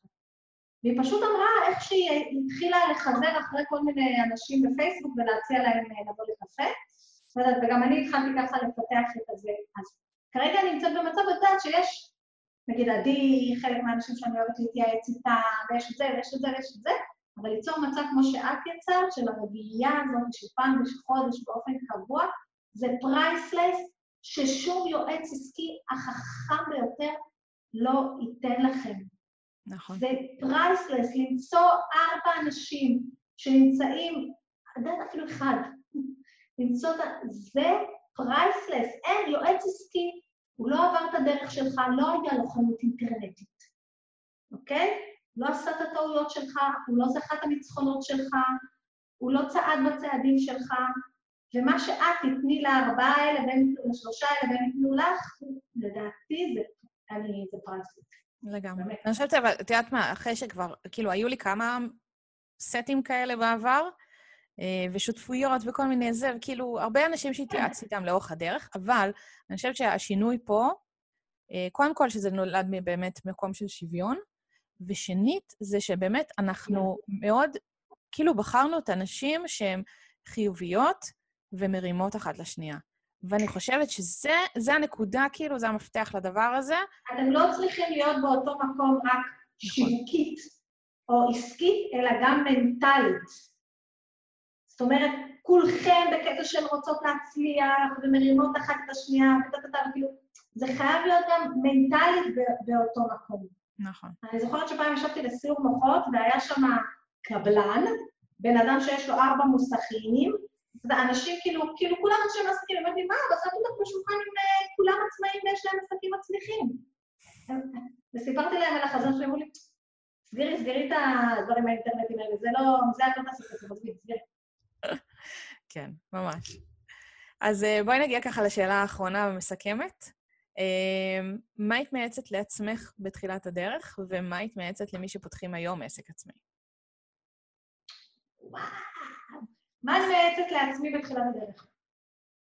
Uh, לעצמי בתחילת הדרך, uh, אני מייעצת להגיד לעצמי שזה בסדר, הכל בסדר, אני עושה בסדר, אני מנסה, אני משתדלת, אני לא חייבת להשיג את הכל בשנה אחת, ואני מייעצת לעצמי uh, בתחילת, להסתכל, להמשיך להסתכל ולקבל השראה, אבל לא להשוות. מעולה. אוקיי? שאני, זה באמת, זה עצה כאילו לא כל כך עסקית, אבל זה מה שאני מייעצת. כשאת מסתכלת על מישהי אחרת ואת מקבלת ממנה השראה, תקבלי ממנה השראה, אבל אל תסתכלי על למה היא מצליחה, והיא לא, בלי להסתכל על הדרך שהיא עשתה, שאת עדיין לא עשית, כי רק התחלת, אוקיי? אה, תקחי, תכניסי את הכל אה, לפרמטרים, למרות שתמיד הייתי מכניסה את הכל, אבל את יודעת, יש את הבן אדם הזה, שאת החלק הזה באישית. תמיד כאילו אה, זה, וללמוד כל הזמן להיות בלמידה והתפתחות. ואם יש עוד משהו שהייתי מייעצת לעצמי בתחילת הדרך, הלקוחה הראשונה שלי בעסק, מלבד כל החבר'ה של המכונות צילום, הייתה נומרולוגית. השם שלי הוא רוחמה, זה שם מאוד מורכב. פעם חשבתי לשחרר אותו ולהחליף אותו בשם אחר, בסוף החלטתי שלא. ואז היא פעם, היא, כאילו, יודעת, בהודו וזה, נפגשתי עם כל מיני נומרולוגיות והבנתי את השם הזה. ברוחמה יש רוח ויש מוח. ואחד הדברים שהיא כל הזמן אומרת לי עד היום שאנחנו נפגשות, את חייבת להבין שאם לא יהיה רוח ויהיה רק מוח, המוח יהיה לו מאוד מאוד קשה. אז ההתפתחות האישית היא חלק אינטגרלי וסופר חשוב על מנת להגיע להתפתחות עסקית, וצריך להשקיע בשניהם אפילו במידה שווה. זה משהו שידעתי כל חיי, כי כל חיה, כאילו מגיל 20 אני שנה בקורס בשביל הקריירה ושנה בקורס בשביל הנפש. אבל פתאום כשנכנסתי לעסק משהו קצת התנתק שם, ולא הבנתי כמה חשובה ההתפתחות האישית. זה מה שהייתי מייעצת לעצמי, ומה לייעץ למישהו, זה אותו דבר אני מייעצת. תשבו אבל במשהו, כאילו, תקבלו השראה, אבל לא, כאילו שזה לא יקטין אתכם, שזה יגדיל אתכם לעומת מה שאתם יכולים להיות אם תעשו בערך את אותה דרך. תשקיעו גם בהתפתחות אישית, תלמדו כל הזמן, ואני רוצה להציע עוד משהו. כן. ואני מציעה את זה לאנשים שפותחים עסק כמוני, אוקיי? לא לאנשים שפותחים מסעדה או עסק פיזי שצריך להוציא מלא כסף. אל תוציאו מלא כסף. בשנה הראשונה, זה לא השנה לקחת תוכנית ליווי ב-50,000 שקל או 30,000 שקל. אל תקנו חלומות של אחרים. אל תקנו חלומות. אתם לא באמת תגיעו למיליון שקל בחודשיים. תלכו את הדרך. השנה הראשונה, למשל המועדון, זה מעולה לשנה הראשונה. ראית שאתה טוב במשהו, התחלת להתבשל, בשנה הראשונה אנחנו לא בטוחים על העסק של המועדון טוב לשנה העשירית, אבל נגיד. אתה לא בטוח לגבי העסק שלך, אתה לא בטוח... כל כך הרבה דברים קורים בשנה הראשונה.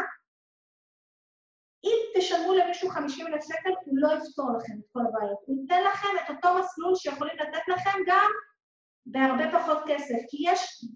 מה שצריך לקבל בשנה הראשונה זה בהירות והבנה לגבי שיווק, ואם החלטתם שאתם הולכים להיות עצמאים, עוד לפני שאתם פותחים את העסק, תלמדו כבר שיווק. אם אתם עדיין שכירים, תתחילו ללמוד שיווק כל עוד אתם שכירים, זה מאוד מאוד חשוב. ואם אתם מטפלים, זה לא יושב על כמות התעודות שיש לכם וכמות ההכשרות ה... אתם יכולים לעשות את אותו כסף מארבע תעודות ומ-35 תעודות. אם לא תשקיעו בשיווק ובתעודה של השיווק, שהם בדרך כלל לא נותנים תעודה ולא צריך אותה, באנרגיה הזאת להתלהב בקול ולהוציא את הטוב שלכם לעולם, זה לא משנה שכל המשרד של ה... כל הקליניקה שלכם תהיה עליה טפטים של תעודות. זה לא מה שיכניס לכם את הכסף. נכון. ובזה נגמרו המשלטים. איך אני, יש לי טון אחר שאני, כאילו, זה טון הרוחמה מבומסאי, ויש לי טון אחר שאני... רוחמה. אבל זו אותה רוחמה ואת אה, נהדרת. כן, אותה גברת בשינוי האטונציה. אה, טוב, אז רוחמה, אני בטוחה שהמאזינים שלנו, כשהם יאזינו לפרק, אה, ילמדו המון ממנו, ובאמת... מקווה מאוד, אני מקווה מאוד. זה מאוד מעניין כל הסיפור הפודקאסטי הזה. אז זה יצא לנו ארוך, אבל אני חושבת שזה שווה כל דקה. ואני גם אולי באמת בהצתה של דנית, אני אחתוך מזה קליפים קצרים, שאנשים יוכלו להקשיב רק לנקודות קטנות בתוך הזה, כי זה רעיון... לפנינות החוכמה שהגענו במהלך ה... לגמרי. סיור מוחות, זה גם סיור מוחות. אז ככה... כשאומרים בקול, יש בהירות במוח. לגמרי. אז קודם כל אני אגיד לך תודה רבה. היה מהמם ומעשיר מאוד מאוד, ואני בטוחה שאנחנו עוד נמשיך למצוא את הזמן שלנו לאיזה כוס קפה בהמשך. אני בטוחה. זהו, אנחנו ניתן בפוסט עצמו, מי שמסתכלים באתר, יש בפוסט עצמו את כל הכישורים לכל המקומות החשובים, למוצר החדש שלך, לאתר, לקלות, לכל הדברים שהכי חשובים. קליקלות. ומה עוד רציתי? יש איזה משהו שהתחלתי אותו בפרק הקודם, ואני גם אלך לכל המרואיינים הקודמים ואני אעשה את זה, כי זה מאוד מאוד מגניב. דברים של השראה, אז אני אבקש ממך שאחר כך תשלחי לי את כל המקומות שמהם את לומדת, כי הרבה מאוד מי שהתראיינו פה היו אנשים שהם אוטודידקטיים ולומדים אונליין בכל מיני מקומות מגניבים ושומעים פודקאסטים ורואים יוטיוב. עכשיו אני, מי שאני הכי עוקבת אחריה זה ג'סמין סטאר. אוקיי, לא. אז ג'סמין סטאר ואיימי פורטרפילד היא המלכה האם. כן. ואני אשלח לך, יש לי בלוג, בבלוג חמשת אנשים, כמו אני בעברית, שאני כאילו, את יודעת, ממש ככה עוקבת אחריהם, אני אשלח לך קישור לדבר הזה, וגם אני אשלח לך אה, ישירות את המקורות, זה אחלה רעיון. מגניב. Uh, טוב, אז תודה רבה, ותודה לכולם שהאזנתם לפרק הארוך במיוחד הזה. אני חושבת שזה יצא אחד הפרקים הכי ארוכים של הפודקאסט, אבל הוא שווה כל דקה. uh, וזהו, ואנחנו נשתמע בפרק הבא. אז uh, יום מקסים.